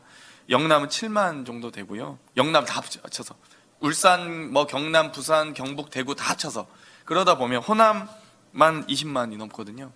그럼 이제 너무 지나치게 어, 호남 위주의 정치가 또 부활할 수 있다라고 봤고요. 그래서 대의원이 대의원은 모든 지역위원회 253개 지역위원회가 오히려 영남이 대의원 수가 많습니다. 호남보다 이렇게 따지면 그러니까 그런 지역별 부분이 한 가지 있었고요. 호남은 어찌 그러니까 호남의 지역구가 30개고 이 영남은 60개 정도 되거든요. 지역위원회 자체가 그러다 보니까 대의원 수도 당연히 거의 어, 대의원은 기본 할당량 40에서 인구 10만당 한 명씩 추가되기 때문에 한 40에서 45명 사이인데요. 영남이 어찌되고 그만큼 많아진다고 말씀드리고 싶고요. 또 한편으로는 대의원 제도가 어, 지역별 이 편차를 줄이는 당원의 편차를 줄이는 부분과 더불어 여성 대의원 50% 할당 제도가 있습니다. 그리고 청년 대의원 10% 할당 제도가 있거든요. 어, 그렇다는 말은 이 소위 이 당원 수 내에서도 이 남성 당원이 그리고 50대 당원, 40, 50대 당원이 매우 많습니다. 그런 점에 대해서 여성 대의원을 충분히 보장해야 된다. 그리고 청년 당원들의 대의원 수도 보장받아야 된다라는 점에서 저희가 대의원 제도를 일정한 안전장치 혹은 일정한 좀 안, 안정한 장치 정도로 어, 여러 가지 지역별 편차라든지 성별 편차 또 세대별 편차들을 좀 보정하는 역할로서 좀 남겨뒀다. 뭐 폐지까지는 뭐 저도 충분히 당원의 의사가 뭐 전부 다 반영되는 건 중요하지만 여러 어떤 정치 지형 등도 고려해서 저희가 대의원 수- 하지만 대의원 비율을 상당히 낮추고 권리당원과 어, 국민여론조사 비율을 높이는 쪽으로 저희가 구성을 했고요. 정말 혁신이 내에서도 구성 자체가 뭐 데이터 전문가라든지 에너지 전문가, 뭐 정치학자, 사회 아, 사- 사학자 또 여러 가지 스마트 농업, 청년 농업 기업가 등, 등 다양하게 구성을 했습니다. 그래서 그 다양한 의견들을 토대로 또 형- 당내 혁신에 관심 많은 의원님들을 중심으로 논의를 했기 때문에 아마 저는 이 4차 혁신안 정도가 이번 전준위에서 반영이 된다면 충분히 우리 민주당이 보다 더 국민께 가까이 다가가는 보다 더 당원께 더 낮아지는 어, 모습으로 좀 더 노력하는 진일보하는 계기가 아닐까 이렇게 제안 말씀도 드리겠습니다. 이상 예. 이상입니다. 그- 저도 한 말씀 드릴게요. 예, 지금 현장에서 저 원외 지역위원장이다 보니까 이 대의원제가 어떻게 운영되고 있는지 누구보다 잘 알고 있는 사람 중에 한 명이라서 지금 뭐 말씀을 드려야 될 것 같은데요. 어, 저희가 조강특위라는 걸 합니다. 모든 선거가 끝나고 어, 2년마다 한 번씩 하게 되어 있죠. 그러면 각 지역위원회에 지역위원장을 공모를 하고 선출한 이후에 그 대의원들을 선출하는 절차를 밟게 됩니다. 이것은 이제 형식적인 요건인데요. 어, 저희가 아까 현근택 대변인이 이게 선출하는 과정이 전혀 없다라고 하는 건 약간 어폐가 있고 공고를 하게 됩니다. 시- 저희 각 지역위원회에서 시당에 요청을 해서 한 이틀 정도 대의원들을 선발하겠습니다라는 그런 공고를 내거든요. 근데 그 이후의 과정이 굉장히 그 저희가 이렇게 표면적으로 나타내 놓은 그 뭐 선발 절차라든지 본인의 그 어, 의지에 의해서 대연이 되는지 뭐 이런 과정들이 굉장히 복잡하고 다양합니다. 그 지역위원회의 성격 따라 다르고요. 그리고 또 그 현실에 따라서 다르기도 하고 근데 여러 과정들이 있는데 결국은 지금 어, 이 대연제를 폐지하자라는 목소리가 많이 나오는 이유 중에 하나는 제가 볼 때 민주적이지 않은 절차를 밟은 대의원들의 구성 그것이 가장 문제인 것 같습니다. 실제로 지금 저는 원외라고 말씀드리는 그 지역위원회의 장들은 어, 지난 2020년 총선을 거쳤을 때 전국의 민주당이 뭐 180석 가까이 얻을 당시에 표를 받지 못한 그러니까 배지를 받지 못한 지역들 위원장 아니겠습니까? 그만큼 어떻게 보면 그 개인의 역량이라고 하기에는 조금 어폐가 있고 사실상 굉장히 험지라고 볼 수밖에 없는 그런 지역들이거든요. 이 지역들은 대의원을 사실상 선발하기가 또 힘든 지역도 굉장히 많습니다. 저만 해도 대의원 구성할 때도 되게 힘들었어요. 근데 그런 과정들을 밟기 힘든 이런 대의원 구조를 계속 유지할 것이냐. 근데 저는 지금 이 대의원제를 어떤 그 대의 기구로서 남겨두고 전당대회 당시에 최고 당 대표를 선출하는 그 과정에 있어서 전국 대의원대회가 아니라 전국 당원 대회로 바꾸는 과정에 1인 1표제를 하기 위한 대의원제 폐지에는 찬성을 한다라는 일부의 의원들의 이 혁신안에도 사실상 반대를 하는 입장입니다. 아까 조금 전에 말씀드린 것처럼 이 대의원제라고 하는 것이 사실상 실제적인 대의원의 그 형태를 띠고 있는가 그 문제점부터 저희가 출발을 하자고 하면 그렇지 않기 때문에 지금처럼 온라인도 발달했고 또 본인 스스로 그 적극 지지하는 그 당원들이 활동할 수 있는 공간을 최대한 많이 열어주게 되면 굳이 대의원제라는 이 제도 이전에 그뭐 제도를 계속해서 답습해올 이유는 없을 것이라는 그런 생각이 들어서 저는 대의원제 폐지가 맞고 그리고 지금 저희가 주장하는 그전 뭐당 대표를 선출하는 과정에 있어서만의 그 1인 1표제라고 하는 부분에 어려움을 들어서 대연제를 굳이 폐지하지 않고 비율을 조정하자라는 말씀도 조정할 수 있는 방안이 충분히 있습니다. 저희가 민주당은 호남을 기반으로 한 당 아니겠습니까? 실제적으로 호남 쪽은 거의 뭐 옆집 한 집 건너 한 집이 다 민주당 당원이라고 보시면 됩니다. 그러니 당원 숫자가 엄청나게 많다고 볼 수 있고요. 그렇지만 또 영남에 인구가 많기 때문에 이런 말씀하시지만 시- 거기는 당- 민주당 당원 모집도 굉장히 힘든 곳입니다. 이런 것을 보고 전체적으로 또 성비도 얘기하셨고 청년도 얘기하셨는데 저는 그 숫자 가지고 충분히 보정할 수 있다고 생각합니다. 그것에 따라서 보정을 하고 뭐 권역별로 나누든지 이런 식의 보정 절차를 거친 다음에 전 당원에게 1인 1표제 할 수 있는 어, 그 당원 대회를 그러니까 전국 대의원 대회를 당국 전국 당원 대회로 바꾸는 것이 저희의 혁신안 중에 꼭 들어가야 되는 부분이 아닌가 그렇게 말씀드리고 싶습니다. 제, 야 대의원제 하나만 갖고도요. 저, 저도 이야기해도 어, 굉장히 다양한 의견이 있는데, 자 박지현 교수. 예, 그 지금 대의원 제도를 2006년도에 제가 짰습니다. 원흉이네요. 아닙니다. 어. 그때 열린 우리 당 때는 대의원을 당원들이 투표해서 뽑았습니다. 당원들이 투표해서 뽑았습니다. 아, 그런 대의원 제도였고요. 아, 말씀하신 것처럼 이제 지역 편차를 이야기했는데 에, 지역 편차는 왜 그렇게 됐냐면요. 그 당시에는 당내의 지역주의가 존재했습니다. 아, 예를 들면 문재인 후보와 박지원 후보가 붙으면은 문재인 후보는 광주에서 표가 적게 나오는 예, 예입니다. 예. 예를 들자면은. 근데 지금은 그렇지 않잖아요. 지금은 문재인 후보가 어, 광주에서도 1등 나오고 이재명 후보가 호남에서도 제일 표를 많이 얻기 때문에 당내 지역주의 지금 없어진 상황이에요. 그 당시에는 당내 지역주의가 있었기 때문에 에, 그런 설계가 좀 있었고요. 음, 그때는 이제 권리당원 투표가 없었습니다. 그렇기 때문에 어, 제가 근본적으로 말씀드리는 건 이거예요.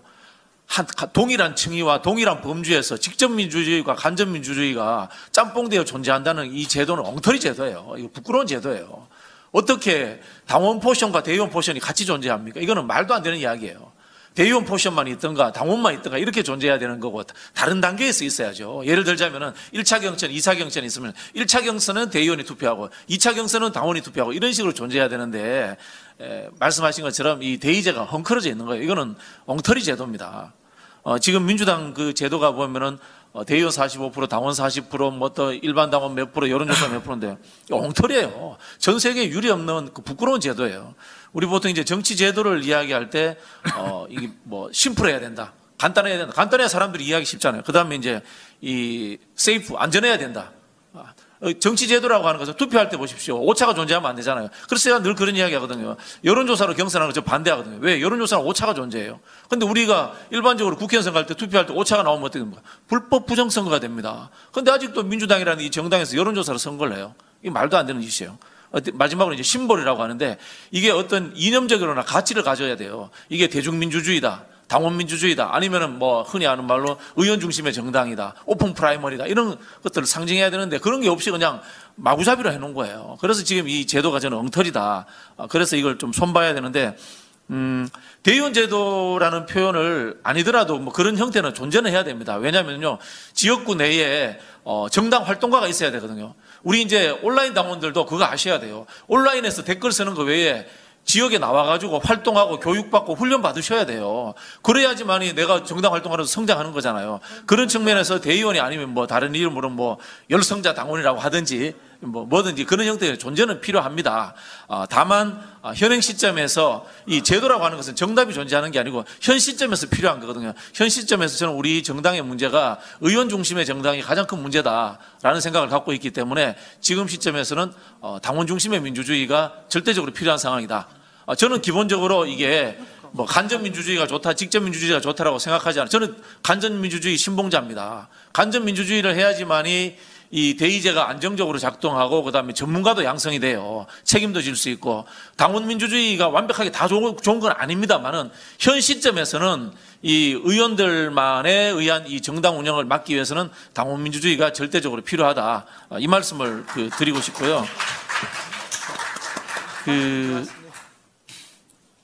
지금 이제 말씀하신 말씀드린 것처럼 어, 아까 우리 이제 지도부에서 이야기하는 게 어, 영남적 그 취약 지역 문제 때문에 이 대의원제가 필요하다라고 이야기를 하시고 계시는데요. 제가 말씀드렸잖아요. 당내 지역주의가 없어졌기 때문에 이제 그런 제도 없어도 됩니다. 그 제도 만든 사람이에요, 제가.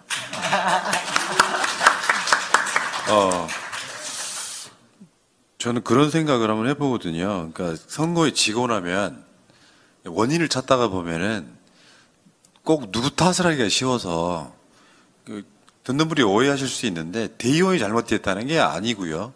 저도 대의원제의 폐지까지는 아니더라도 최소한 대의원도 당원으로서 1인 1표만 행사해도 좀큰 의미가 있다고 생각을 하는데 근데 문제는 대의원이라고 하는 그 장벽이 너무 커가지고 아마 국회의원들이나 정치인들은 이게 고양이 목에 방울 달기처럼 대의원을 나쁜 사람들로 몰아서 악마화 시키는 이런 목, 어떤 그 이미지로 가버리면 안 되니까 이분들 진짜 고생하셨고 아까 들어보셨겠지만 지역 내에서 대의원이 갖는 역할이 굉장히 큰데 이분들이 이제 너무 그 표의 가치가 크다 보니까 대의원들이 결정하게 되는 그런 경우가 꽤 많이 있고 그런 과정이다 보니까 굉장히 어려운 문제인 것 같지만 저는 이렇게 생각해요.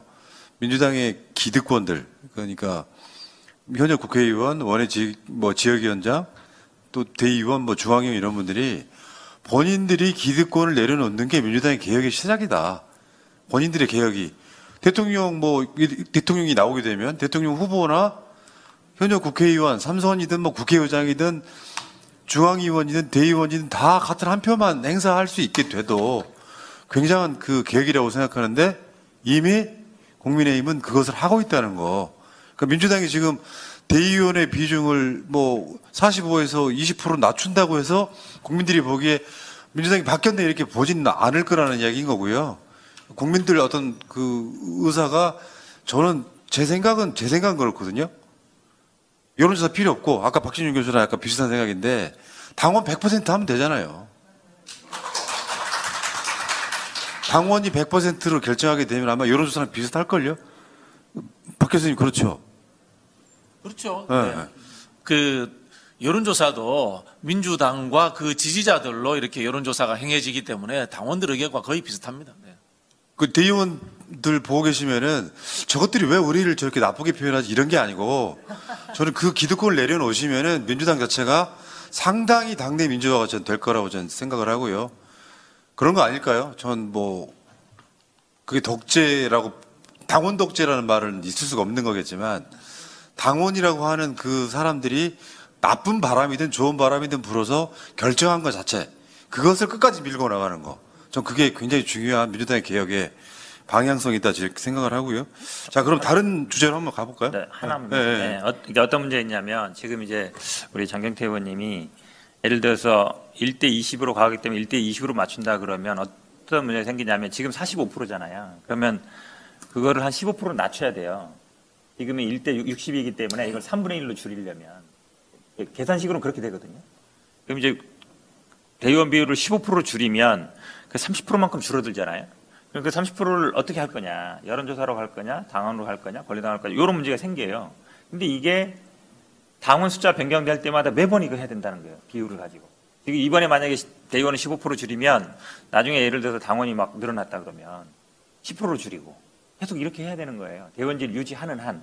그러니까 음. 대의원제 유지되는 한은 이 1대 20으로 맞추려면 비율을 계속 조정해야 되는 거거든요. 그럼 그 줄어든 만큼 당원을 늘리든 여론조사를 늘리든 해야 되는 건데 할 때마다 논란이 돼요. 그러면 왜 1대 20이냐 이 질문이 나오는 거거든요. 1대 20도 어떤 규정이 없어요. 예, 예, 전에 했으니까. 그러니까 그럼 1대 30은 되고 1대 20, 아 1대 20은 되고 1대 30은 안 되느냐 이 질문을 했을 때 답할 방법이 없어요. 그래서 예전에 이제- 20이 했으니까. 그래서, 제가 제가 얘기 제가. 이 직접 민주주의와 대의 민주주의가 같은 층위에 있으면 안 된다는 이야기를 하는 거예요. 예를 들자면 이런 거죠. 지금 컷오프를 중앙위원회 하고 있거든요.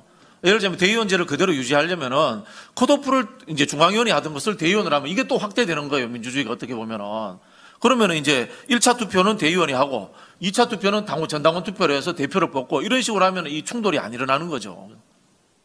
그런 거 하여튼 좀 이 방법을 찾아내야 돼요. 아 근데 이제 그 저도 제 방송에서 가장 주장 많이 하는 것 중에 하나인데 그러니까 이게 의사 전달, 의사 결정 구조가요. 이게 70년대 시가 아닙니까? 간단히 말해서 온라인으로 당원을 모집한 시대예요. 온라인으로 당원을 모집한 게 아마 그뭐 PC통신이나 인터넷이 발전하고도 한 15년, 20년 지나서 결정된 거잖아요. 그만큼 제도가 느린데 그러면 진짜 저, 저 같은 경우는 이제 당비 많이 내는 당원이에요. 자발적으로 제가 정하게 돼 있잖아요. 그 민주당한테 뭔가 도움이 되고 싶어서 당비를 매달 몇만 원씩 낸단 말이에요. 가끔씩 이제 투표하러 카톡이 날라오잖아요. 그 시스템이 돼 있는데 이거를 굳이 그 시스템으로 지금 투표하는 상황에서 여론조사 따로 하고 대의원 표 또 투표 따로 하고 이런 방식은 너무 구시대적이다. 저는 하루에 한 번씩 투표해도 된다고 생각해요. 비용으로만 따지면 예를 들어서 대의원제 폐지할까요 말까요? 카톡으로 투표하면 되잖아요. 왜 만들어 놓고 안 하냐고. 그리고 아주 간단하게 줄이면 당장 오늘 오후에 대의원제 투표 전당원 투표 해봤더니 투표율 한 50% 나왔는데 한 72%가 당원들이 대의원 폐지하자고 하더라. 그럼 결정하면 되잖아요. 이렇게 복잡하게 가냐고. 이제 그 이야기가 당, 그 민주당 당헌 6조 7항에 이런 이야기였습니다. 당원은 당의 중요한 정책 및 결정에 대해서 투표를 요청할 수 있는 권리를 가지고 있다. 이렇게 되어 있습니다. 어쨌건 간에 그런 방식으로 좀 의사가 막 빨박 전달되고 주- 아마 우- 오늘 토론 보신 분들도요 답답해 죽는 분들 꽤 계실 거예요. 이거 토론만 해서 바뀌는 것도 아니잖아요. 그러면 이게 뭐 어떤 의- 의사 결정이 한 여론이 만들어지는데 한 막 5일에서 한 7일 주고 그리고 나서 투표하고 그 결정한 대로 가고 이런 거 있잖아요. 예를 들어서 지금 오늘 토론 주제 중에 하나가 뭐 집단 지도체제, 단일 지도체 같은 것도 당원한테 물어보면 되잖아요. 뭐가 좋냐고. 근데 왜 자꾸 위에 계시는 분들이 가르치려 들어? 저는 제가 이 방송하면서 제가 느끼는 것 중에 하나가 정치인들이 정치를 더 모르더라고요. 저, 그게 모르는 거예요. 그러니까 모른다는 게 민심을 모르는 게 정치를 모르는 거죠. 어. 자 그러면 대의원제에 대해서는 어, 아마 각 그 이것도 민주주의니까 중계되고 있는 방송들 채팅창에 한번 여쭤볼게요. 대의원제 유지를 하되 비율을 줄이자 1번 그리고 대의원제 아예 폐지하자 2번 한번 투표를 한번 해주시기 바라겠습니다. 자 그리고 다른 주제로 한번 넘어가 볼게요. 어, 이게 아마 의견은 다 비슷할 것 같은데 컷오프를 하는 것도 지금 중앙위원들이 결정하게 돼 있잖아요. 찬성이요. 근데 이것도 같은 맥락이잖아요. 대의원제랑. 같은 거죠. 그 의사 결정을 하는 데 있어서 일부 특정인들이 그 의사 결정을 너무 심하게 갖고 있다. 지금 여기 아- 자리를 지금 잠깐 비우셨는데 컷오프를 당하면 다 중앙위원들한테 당하시는 분이 컷오프 당하는 전문가 계셨 잖아요. 우리 정봉주 의원. 이거 말도 안 되는 구조 아니에요. 일단 제가 한 말씀 드릴게요. 그 중앙위원이 어떻게 구성되어 있는지 여러분들 아세요? 정확하게 잘 모르시는 게 답일 것 같아요. 저도 이 중앙위원, 저도 중앙위원입니다. 그 당원 단계에 나와 있는 대로 뭐 당대표 최고위원 뭐 이런 최고 의결, 의사를 결정할 수 있는 구조 단위가 구성 인원인데요. 이 숫자가 계속 변하더라고요. 어떤 때는 500 몇십 명이었다가 이번에 그 우상호 비대위원장을 선출할 당시에 중앙위원 투표 결과 때 차- 전체 인원이 620 몇 명이던데 이 숫자도 지금 정확하게 저희가 결정이 어느 단위에서 되는지조차 어, 불투명한 구조입니다. 거기에 뭐 어떤 문제가 있냐면 4년 전에 저희가 그 대선을 이긴 직후에 정당 발전 위원회가 생긴 이후에 최재성 위원장의 그 아마 발제를 통해서 이 중앙위원도 선출이 되어야지 그 권위가 확실하게 담보된다라는 얘기를 하셨어요. 권리당원 최소 100명 이상의 추천을 받는 중앙위원을 선출하자. 뭐 이런 말씀이 있었거든요.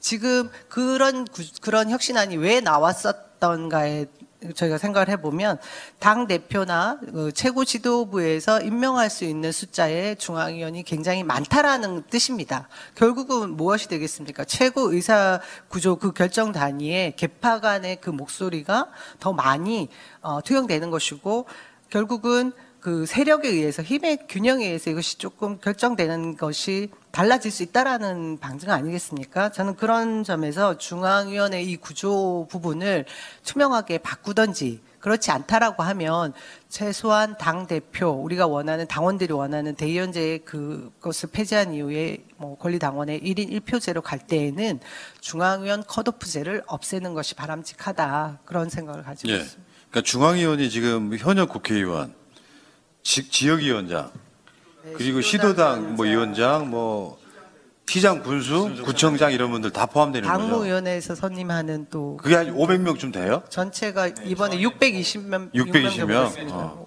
그 당규에는 좀 왔다 800명 갔다 해요. 이내에서 하게 돼 있는데 지금 왔다 말씀하신 갔다 것처럼 뭐 예를 들어서 당 대표라든지 고문이라든지 뭐 이런 분 다 들어가요. 추천하는 사람들이 그 위원회별로 추천하는 사람들이 많은 데는 한 20명, 적은 데는 한 5명 이 정도 해서 추천직들도 한 200명 가까이 됩니다. 그 이것도 개판 얻어먹기 형식이 좀 될 수 있겠네요. 그렇죠. 그럼 중앙위원회에서 정봉주 너무 마음에 안 들어 그러면 컷오프 이거 그 분위기 만들어낼 수 있다는 거잖아요. 정봉주 늘 컷오프 됐죠. 어, 컷오프 정봉주 선생이잖아요. 그러면 진짜 이거는 대의원제랑 아주 유사한 맥락인데 중앙위원회가 아 현근택 변호사 이제 대의원 폐지주의자니까 중앙위원회 폐지주의예요? 아니 중앙위원회 자체는 뭐냐면 우리 전국 대의원 대회는 항시 조직이 아니잖아요. 어. 그러니까 전국 대의원제는 수행 기구예요. 중앙위원회 한마디로 얘기하면 대의원 대회는 어찌 보면 정기적으로 해야 되니까 다 못 모이니까 항시적으로 모일 수 있는 게 뭐 당 대표, 원내 대표, 최고위원, 부의장, 뭐 사무총장 다 들어가지만 핵심적인 거는 국회의원과 지역위원장과 시군장 분수인데 이거 도는 건 상관없어요. 근데 여기서 컷오프를 결정하는 게 문제인 거죠. 아 컷오프. 왜냐면 의사 중요한 의사 결정이 여기 컷오프만 하는 게 아니고 예를 들어 우리가 비례대표 순번 정하는 거 여기서 하거든요. 그러니까 이런 거 여러 가지 일을 해요. 왜냐면 상무적인 그 수행 기구니까. 근데 여기서 컷오프 하는 게 제가 문제지. 중앙위원회 자체를 제가 보기에 뭐 없앤다는 거는 조금 그럼 장경태 혁신위원장 때도요 그 요거요 당원들의 온라인 투표 비율 같은 걸 높여서 당원들이 가장 지금 제가 봤을 때 좀 힘들어하는 부분이 아무리 밑에서 외쳐도 위에까지 그 의사 전달이 안 된다는 거거든요. 그거는 어떻게 생각하세요? 그 예를 들면 컷오프 같은 것도 당원들 지금 온라인 다 가능하니까 당원들의 투표로 컷오프 결정하는 거 뭐 이런 혁신은 없었습니다. 안 그래도 제가 예비 경선까지는 말씀 못 드렸는데 그 일단 뭐 저희 4차 혁신안의 혁신위에서는 중앙위원 50% 권리당 50%를 비율하면 어, 충분히 이 권리당원의 지지를 받는 분들은 컷오프 통과하실 수 있거든요. 그래서 이제 일단은 어, 단계적으로 저희가 권리당원 50%를 반영해야 된다라고 말씀을 드렸고요. 사실 최재성 혁신이 말씀하셔서 그때 당시에 이재명 당시 시장님, 김경수 지사님 다 혁신이 저도 같이 혁신위를 활동하면서 그때 정발이로 이름을 붙여서요. 해서 논의를 했을 때 어, 중앙위원회 구성에 대해서 논의를 했던 적이 있어요. 그러니까 기본적으로 당연직이 있고요. 방- 당연직 방금 말씀하셨던 기초단체장과 지역위원장과 현역 국회의원의 당연직과 더불어 이 문제는 이제 선출직과 지명직인데 지명직의 비율이 각급 위원회나 뭐 최고위원들의 추천 몫이 있어요. 그래서 지명직의 비율을 좀 줄이는 부분과 더불어 선출직이라는 게 거의 사실상 유명무실화 되어 있어서 이 선출직을 좀 강화, 강화하는 게 어떠냐. 예를 들면 뭐 지금의 이 모습과 좀 다르긴 하지만 열린우리당 때 중앙위원을 선출하기도 했었거든요. 그래서 지금 현재 이 당원들의 권한과 권리라고 하는 게 지금 너무 지도 그 지도부 소위 당 대표와 최고위원 선출에만 너무 합- 이 매몰돼 있는 게 아니냐. 방금 말씀하셨듯이 중앙위원회라는 게 어찌되었건 대의원제 대의원 대회를 상시적으로 개최할 수 없기 때문에 중앙위원회가 최고 의사결정 권한을 갖고 있습니다. 현재 당헌 개정 권한이 최고 의사결정 권한인데요. 그 전당대회에 준하는 권한을 중앙위원회가 가지고 있고 비례대표 선출 권한도 가지고 있고 또 여러 가지 의사 결정 권한 다 가지고 있거든요. 그렇기 때문에 이 중앙위원회를 어떻게 또 민주적으로 바꿀 것인가에 대한 부분 논의가 좀 있었으면 좋겠다. 그 핵심이 선출직 중앙위원을 좀 더 확대하자라는 논의가 있었습니다. 네. 그, 그렇진 않고요. 제가 이 말씀 드릴게요. 열린우리당 때 예를 다시 좀 들어드릴게요. 열린우리당 때 중앙위원이 72명이 있었습니다. 72명이 있었는데 어떻게 뽑냐면요. 예를 들면 서울시에서 12명을 투표해서 뽑습니다. 대구시에서 어, 3명을 뽑습니다. 어, 이 12명 뽑는 사람 중에 1등 한 사람이 서울시당 위원장을 합니다. 어, 대구에서 3명 뽑으면은 3명 뽑는 중 사람 중에 1등한 사람이 대구시당 위원장을 합니다. 그런 식으로 해서 전국에 72명으로 구성을 했고요. 이 72명이 지금 민주당에 있는 당무위원회와 현재 중앙위원회를 합친 역할들을 다 했습니다. 그 이야기는 뭐냐면은 대의기관으로서의 역할과 집행기관으로서의 역할을 같이 해서 효율적으로 운영을 했다는 겁니다. 지금의 중앙위원회는 어, 또 문, 어, 대의성이 부족하다는 것도 믿고요. 또 문제가 뭐냐면은 숫자가 너무 많아서 모여서 회의를 할 수가 없어요. 실제로 최고 의결기구로서의 역할을 거의 하기 어렵기 때문에 중앙위원회가 자주 못 열리기 때문에 중앙위원회 권한을 대부분을 최고위원회로서 위임해가지고 최고위원회에서 다 결정해버리는 그런 상황들이 벌어져요. 우리가 지금 당원민주주의를 이야기하는데요. 당원민주주의와 최고위원회 중간 단계의 대의기구가 없어지면 어떤 상황이 벌어지게 되냐면요. 최고위원회 독재가 또 벌어질 수 있어요. 그런 상황이 있기 때문에 층위별로 다양한 대의기구를 두게 되어 있는 것이 정당의 운영 원칙이거든요. 그런 측면에서 어, 저는 중앙위원회를 없애는 것이 아니라 과거처럼 중앙위원회도 어, 완벽하게 당원들의 투표에서 뽑아야 된다. 그런 식으로 접근하는 게 맞다고 봅니다. 예. 제가 그- 얘기할 때는 박수 안 치고 다 설명해주셨는데 제가 계속 던졌는데. 아까 아까 그 채팅창에 그 투표 붙인 거 있잖아요. 이번이 압도적이네요. 대의원제 폐지해라. 어.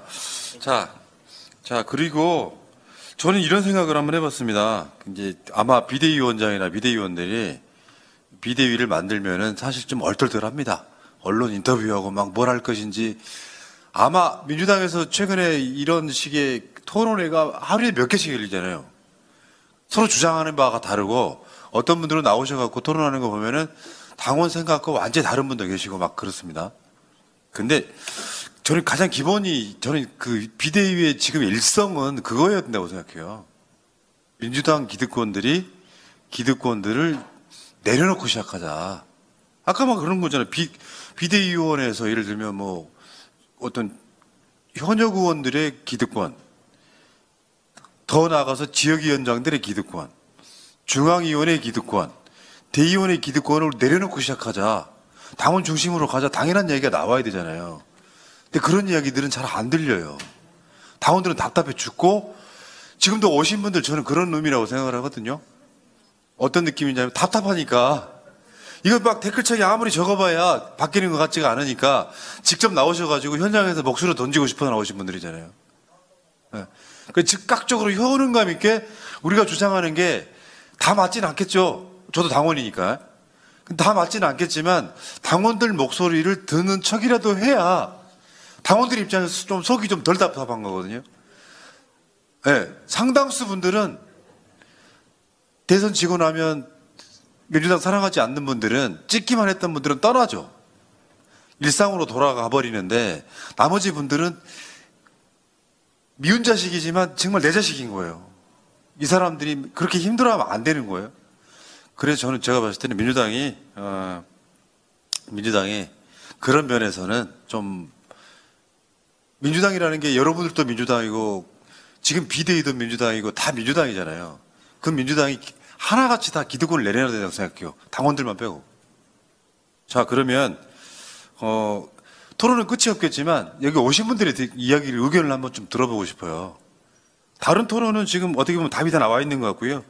대의원제 폐지에 대한 부분이 저는 핵심이었다고 생각을 하고 혹시 마이크 지금 옮겨 주실 수 있나요? 여기 계시는 분들의 목소리도 한번 들어보도록 할게요. 자, 일단 손 한번 들어보십시오. 말씀하실 분. 예?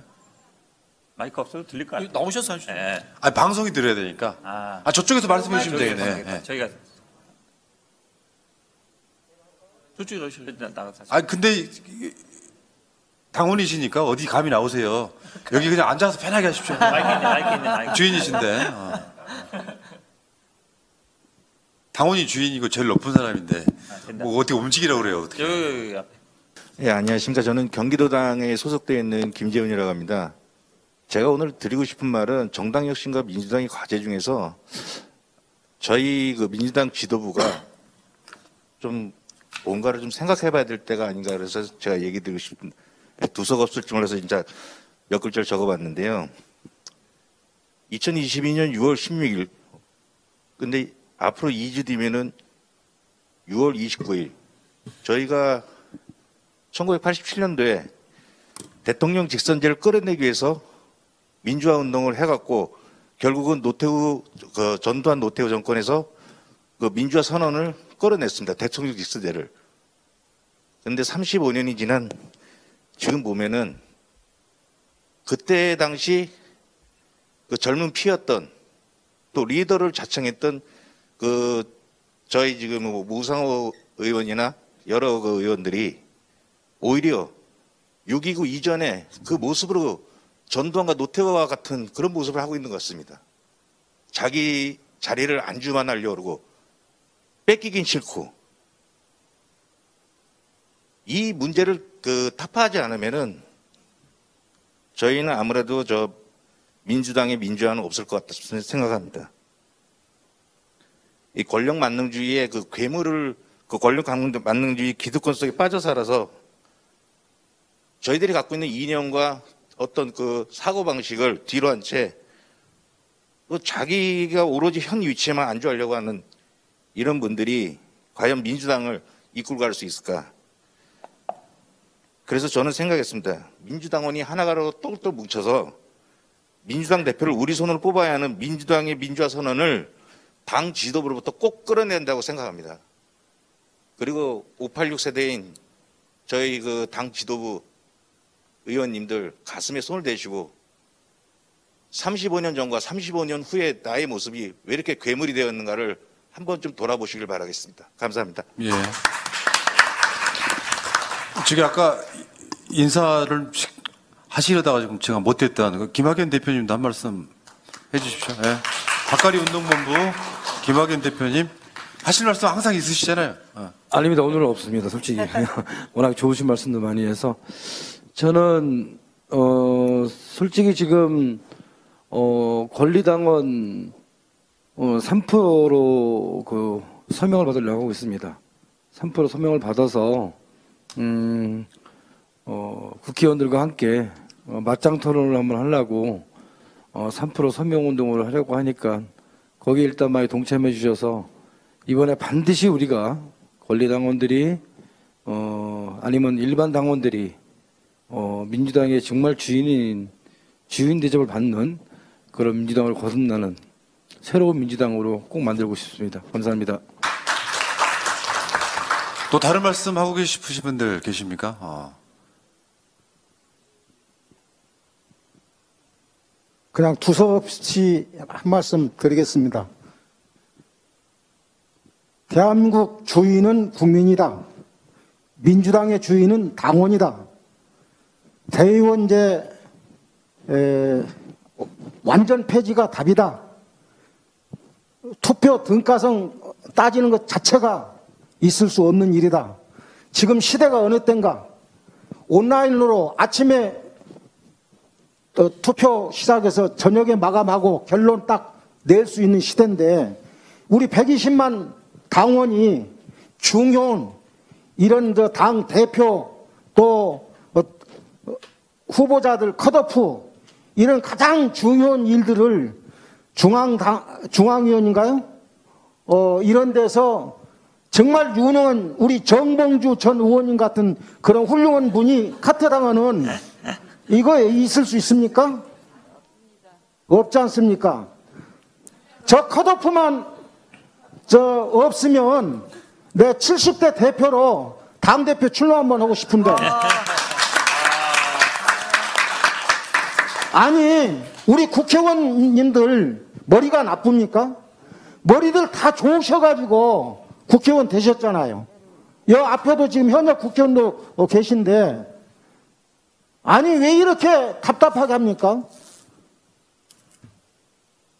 정말 저 더도 덜도 말고 국힘당 다- 국- 국힘당만큼만 따라가든지 앞서가지 못하면 한 발짝만 뒤따라 가든지 그 정도만 해도 좋겠어요. 계속 이렇게 하면 평생 민주당만 지지해 왔는데 그렇다고 국힘당으로 갈 수도 없고 어? 정말 화병이 나서 죽을 지경입니다. 이 화병 좀 고쳐주시고 이거 고쳐주시는데 우상호 비상대책위원장님 그래도 과거에 민주화 운동 하시면서 투옥도 하시고 또 진짜 국회의원답게 하셨잖아요. 지지했고 좋아했습니다. 그런데 최근에 이렇게 발언하시는 거 보면 중간쯤 와가지고 뭐, 무슨 말인지 잘 못 알아듣겠더라고요.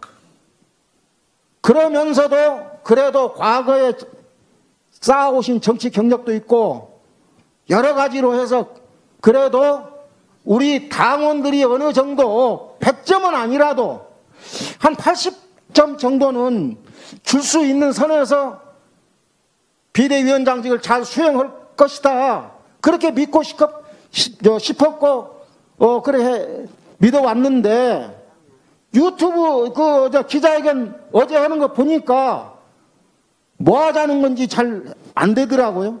그래서 격하게 비난하는 것은 보류하고 있지만 몇 차례 이것도 아니고 저것도 아니고 비대위원장으로서 어정쩡하는 모습 보이면 정말 직격탄을 날릴 겁니다.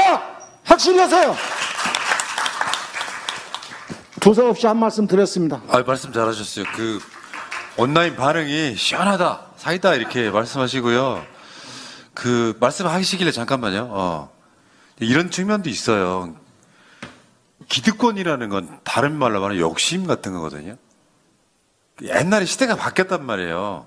전두환이나 이런 시대에는 의사 힘 있는 사람들 의사 결정하고 요거 니들이 따라와 이런 건데 민주당 국회의원들이 아셔야 될 게 하나 있어요. 지금 권리당원들은요 정치인들 그 높게 보는 대상이 아니에요. 훌륭하다 멋지다 이렇게 보는 대상이 아니라 누가 더 우리를 위해 싸워줄 것인가를 보고 있는데 자기들끼리 리그에서 당원들이 뭘 알아? 국민들이 뭘 알아? 우리가 결정해. 이 생각 버리지 않는 민주당 안 바뀐다. 전 그렇게 생각을 하고요. 저, 저, 네, 또 안녕하세요. 캣따 오셨네. 어서 오십시오. 어. 네, 안녕하세요. 네, 저 일단은 오늘 어 토론회를 들으면서 약간 주제 발표부터 제 의견을 좀 이야기를 하고 싶은데 괜찮을까요? 짧게. 짧게 시간이 얼마 해야. 되나요? 어. 아, 길 너무 긴데. 네, 주제 발표하실 때 대선 17년 대선부터 이야기를 하셨는데 저는 민주당에서 이 흐름을 알고 계시는 분이 있는가 해서 좀 짚어드리려고 해요. 17년 대선조차도 안철수와 홍준표가 단일화했으면 민주당 못 이겼습니다. 문재인 대통령님도. 우리나라는 국민의힘에 한없이 관대합니다. 그걸 좀 알아주셨으면 좋겠고요. 그리고 이번 대선조차도 안철수와 윤석열 현 대통령이 단일화하지 않았으면 우리가 이겼습니다. 그것도 좀 알아주셨으면 좋겠습니다. 그리고 이번 대선이 국정에 대한 심판이라고 하고 대통령 지지율과는 다르다고 하셨는데 총선 때 민주당의 대승은 문재인 대통령님의 덕이었습니다. 문재인 대통령님의 업적이 없었냐라고 하면은 그것도 아닙니다. 언론에서 다루지 않았을 뿐입니다. 대표적인 예가 세계 정상 사이에서 환영을 받아도 이준석 국힘 당대표의 따릉이 보도가 많았던 사례가 있었고요. 코로나 하나만 봐도 언론의 기울기가 얼마나 큰지에 따라 달라집니다. 한국 언론에서 벗어난 해외에서 이번 대선에 민주당에 많은 표를 던져줬던 게 그 이유입니다. 총선 때도 외신이 없었다면, 외신에서 한국의 코로나 정책을 찬양하지 않았다면, 국내 언론이 외신의 눈치를 보지 않았다면, 그 총선조차도 졌을 것입니다. 이걸 좀 알아주셨으면 좋겠고요.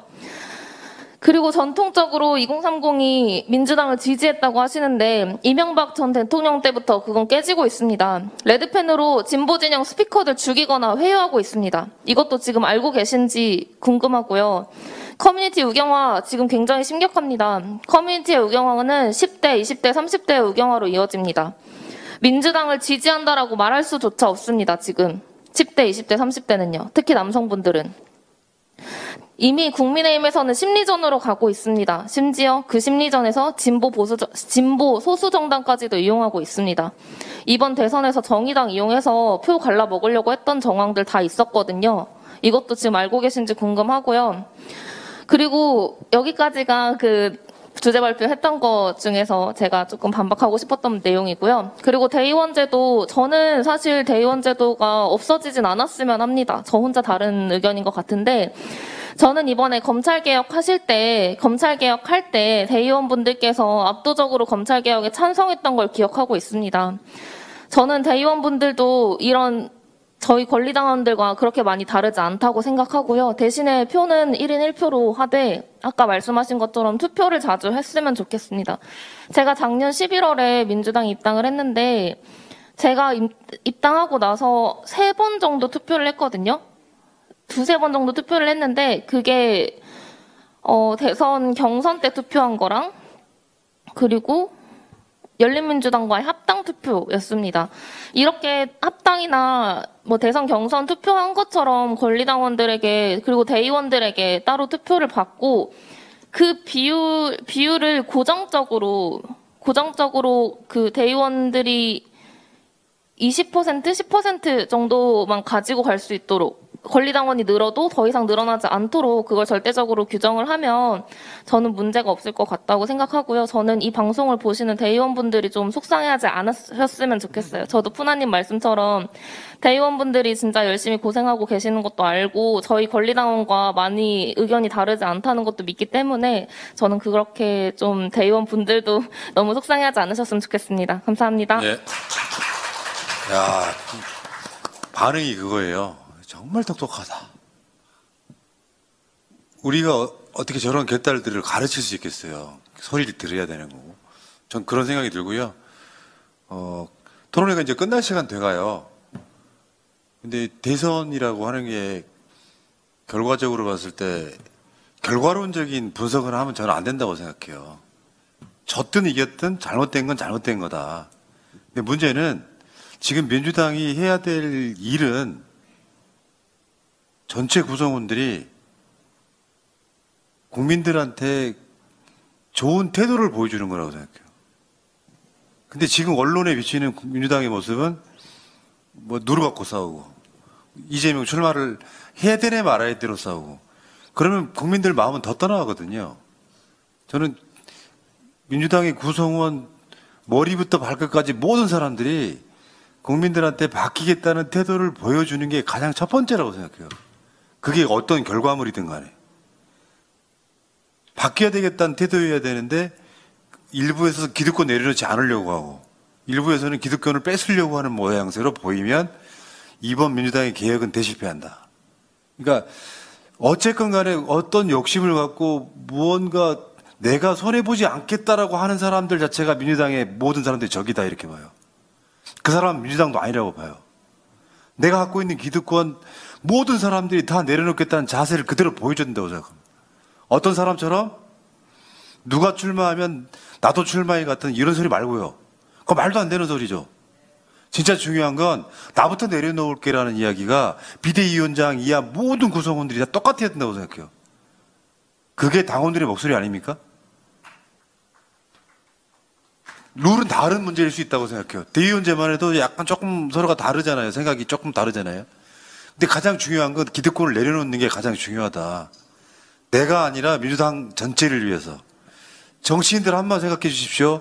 어떤 분들인지 모르지만 민주당 어떤 국회의원이 될지 모르겠지만 본인들의 개파 이익이 아니고 당원들의 이익을 위해서 뛰겠다는 그 목소리 듣고 싶어요.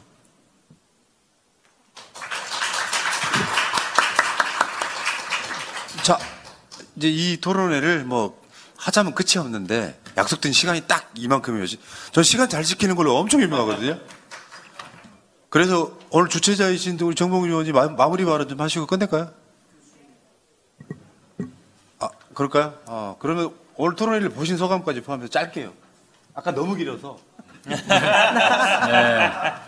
뭐, 그, 그, 당의 그 개혁의 출발점이 사실은 그 당내의 민주화나 또는 당원들의 목소리가 잘 이게 대표되는 에, 거라고 뭐 생각하는 많은 의견들이 좀 경청할 에, 필요가 있다고 보고요.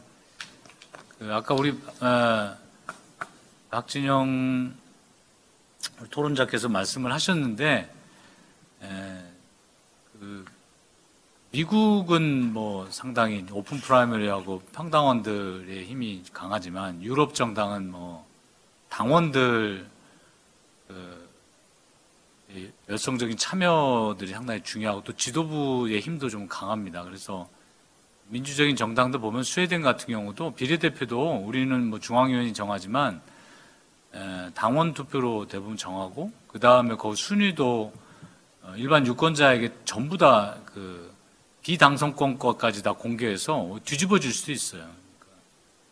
그런 점들은 민주당의 이제 개혁 방향이 어, 중앙위원이나 대의원들의 힘이 이제 너무 어, 많다는 거는 더 개혁할 필요가 있다는 거 공감대가 있는 것 같습니다. 그러나 이제 다만 아까 말씀드린 그 우리 장경태 국회의원께서 저 중요한 지적을 하셨는데 그 평당원들의 구성이 또 특정 지역이나 특정 계층이나 특정 학력에 너무 집중되어 있다면 그것도 또 꼭 민주주의 원칙에 맞는 건 아니거든요. 어, 적절하게 소수자나 과소대표되는 계층이나 지역들을 또 배려하는 장치가 필요한데 에, 그런 점도 함께 지혜를 모아서 좋은 대안이 있었으면 좋겠고요. 여론조사라든지 중앙위원회에서 뭐 컷오프 한다든지 에, 또는 뭐 중앙위원회에서 비례대표를 선정한다 이런 건 낡은 제도들은 이제 에, 그만 에, 뭐 박물관에 가야 맞다고 생각이 되고요. 한 가지 그, 그 토론 그 청중 중에서 한 분 그 선거 패배 결과에 대한 이제 그 의견을 말씀해 주셨는데 어 크게 뭐 다르게 생각하는 건 아, 니라고 봅니다. 모두 공동의 책임이지 누가 더 책임 있느냐고 묻는 거는 뭐 어, 사실 그걸 정확히 알기도 어렵고 또 그거를 어, 안다 해도 뭐 생산적인 결론이 나기는 쉽지는 않은데 그러나 많은 여론조사에서 어, 역대 지금 세 번의 선거 연패의 비중이 가령 부동산 그리고 뭐 조국 장관 문제 그리고 대장동 문제를 꼽았다는 것은 물론 각각 그거를 지적한 분들도 자기가 그 어느 정당을 또 지지하느냐 또 어느, 또 계층에 있느냐 또 어느 이해관계에 대해 조금씩 다를 거예요. 그래서 민주당의 당원들이라면 어, 그 세 가지 문제를 다 지지 동의하지 않고 싶어하는 마음도 압니다. 그러나 어, 정치는 아까 말씀드린 절대 다수결이 아닙니다. 다수결이 아니고 그거는 우리가 우리나라 정치학 교육이 잘못됐기 때문에 그렇게 많이 오해를 하는데 그리고 당원들이 또 모든 권력을 갖는 것도 또 민주주의는 아닙니다.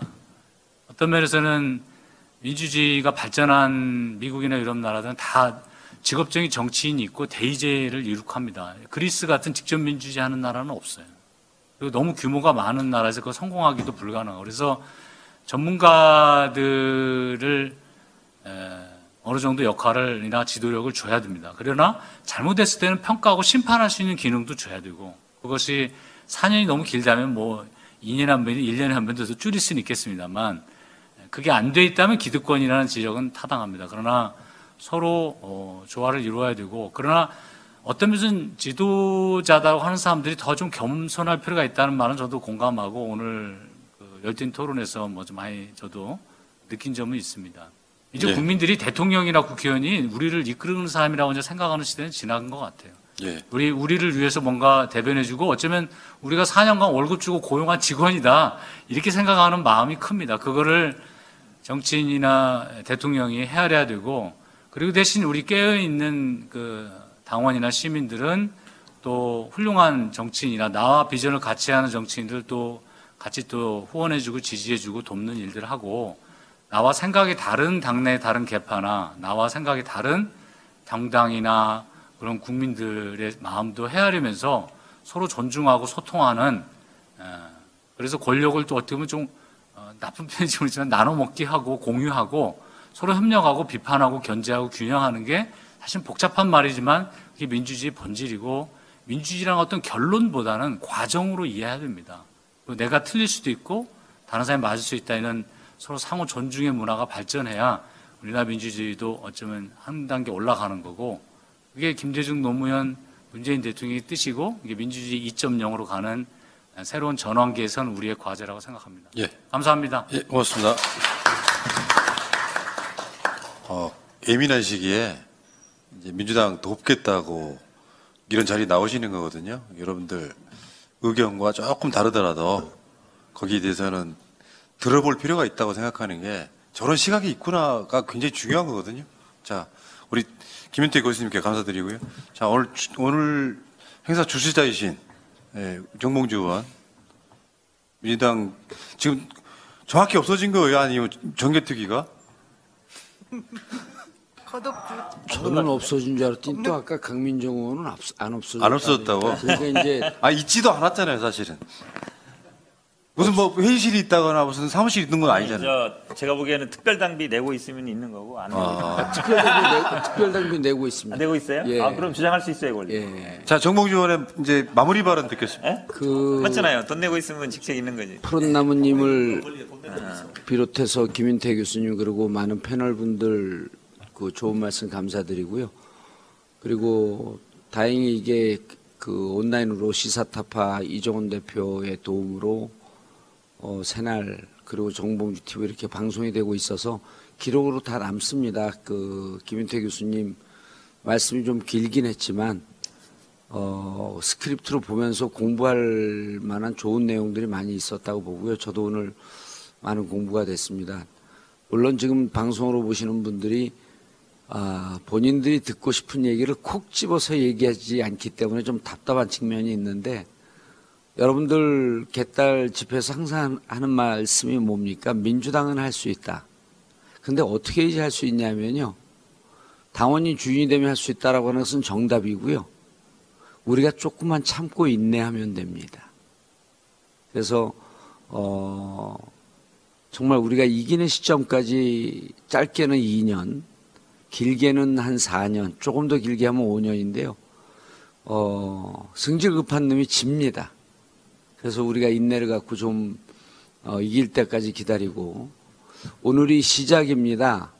네이버 카페 민주당의 민주화 운동, 민주당의 민주화 들어가셔서 더 많은 우리 당원분들이 회원 가입하시고요. 어, 오프라인에서 오늘 이제 장경태 의원이 어, 170명 의원 중에 가장 훌륭한 의원 같아요. 왜 그러냐면 의원들이 미리 발제를 하고 다 도망갑니다. 그런데 두 시간을 저렇게 앉아 있는 걸 보면 둘 중에 하나 저 부르는 데가 없거나 아니면 이 자리가 가장 중요하거나 근데 저는 후자라고 생각을 합니다. 어, 이렇게 오래 앉아 계시면서 정말 우리하고 뜻을 함께 하려고 하는 장경태 의원님도 어, 국민운 이제 민주화 국민운동 본부가 출범하게 되면 본부장으로 하겠다고 동의를 해주셨고 여기 있는 분들도 다 또 본부장으로 하고 물론 그 본부장이라고 하는 것은 당원 여러분들의 심부름꾼입니다. 당원들이 주인이 되는 어, 민주당, 어, 민주당은 할 수 있습니다. 그 바로 힘은 어, 당원들에게 있습니다. 감사합니다. 밥 먹으러. 아, 네, 마무리할게요. 어, 원인도 여러 가지일 거고 선거 징계 때 한 가지 이유만 이겠어요. 근데 어, 나쁜 사람들은 너 때문에 졌어. 이것 때문에 졌어 하는데 선거는 지고 나서 이유는 한 2천 가지 정도 될 겁니다. 수도 없이 많은 것들. 중요한 거는 나아갈 방법은 하나라고 생각해요. 우리가 보수 진보할 때 그 진보, 개혁. 저는 같은 말이라고 생각하거든요. 역사는 진보해야만 바뀌고 계속 바뀌어야만 시대에 적응을 하고 그 세력이 결국에는 정권을 잡고 나라를 끌어간다 이렇게 봅니다. 그러니까 뭔가 지키려고 하는 것들, 특히 지금같이 위, 위기의 시대에는 모든 가진 자들이 다 기득권을 내려놓지 않으면 절대 못 이기는. 그래서 국민의힘이 기득권을 내려놓고 정권 잡았다. 저는 이렇게 보는 거고요. 이건 뭐 게임으로 보는 건 아니지만 이제는 우리가 더 많이 내려놓고 더 계획해서 또 다시 정권을 가져와야겠죠. 뭐 이런 차원의 여러 토론회 중에 하나가 아니었나 이런 생각이 들고요. 토론을 봐주신 분들 그리고 중계해주신 시사타파 어, 봐주신 분들 지금 뭐 새날 정봉주 TV, 시사타파 TV에 계시는 분들 그리고 오늘 패널로 나와주신 분들 그리고 주제 발표해 주신 우리 김인택 교수님 포함하고 그리고 또 이제 의원 여기 자리 빌려주신 이 김우겸 의원실이죠. 내가 무슨 수상소감도 아닌데 김우겸 의원실 감사드리고요. 그리고 바쁘신 나와주신 현역 의원 우리 장경태 의원도 감사드리고 오늘 먼저 와주셨던 뭐 저기 안민석 의원 그다음에 강민정 의원 이런 분들 다 감사드립니다. 모두 감사드리고 오늘 행사 마치도록 하겠습니다. 고맙습니다.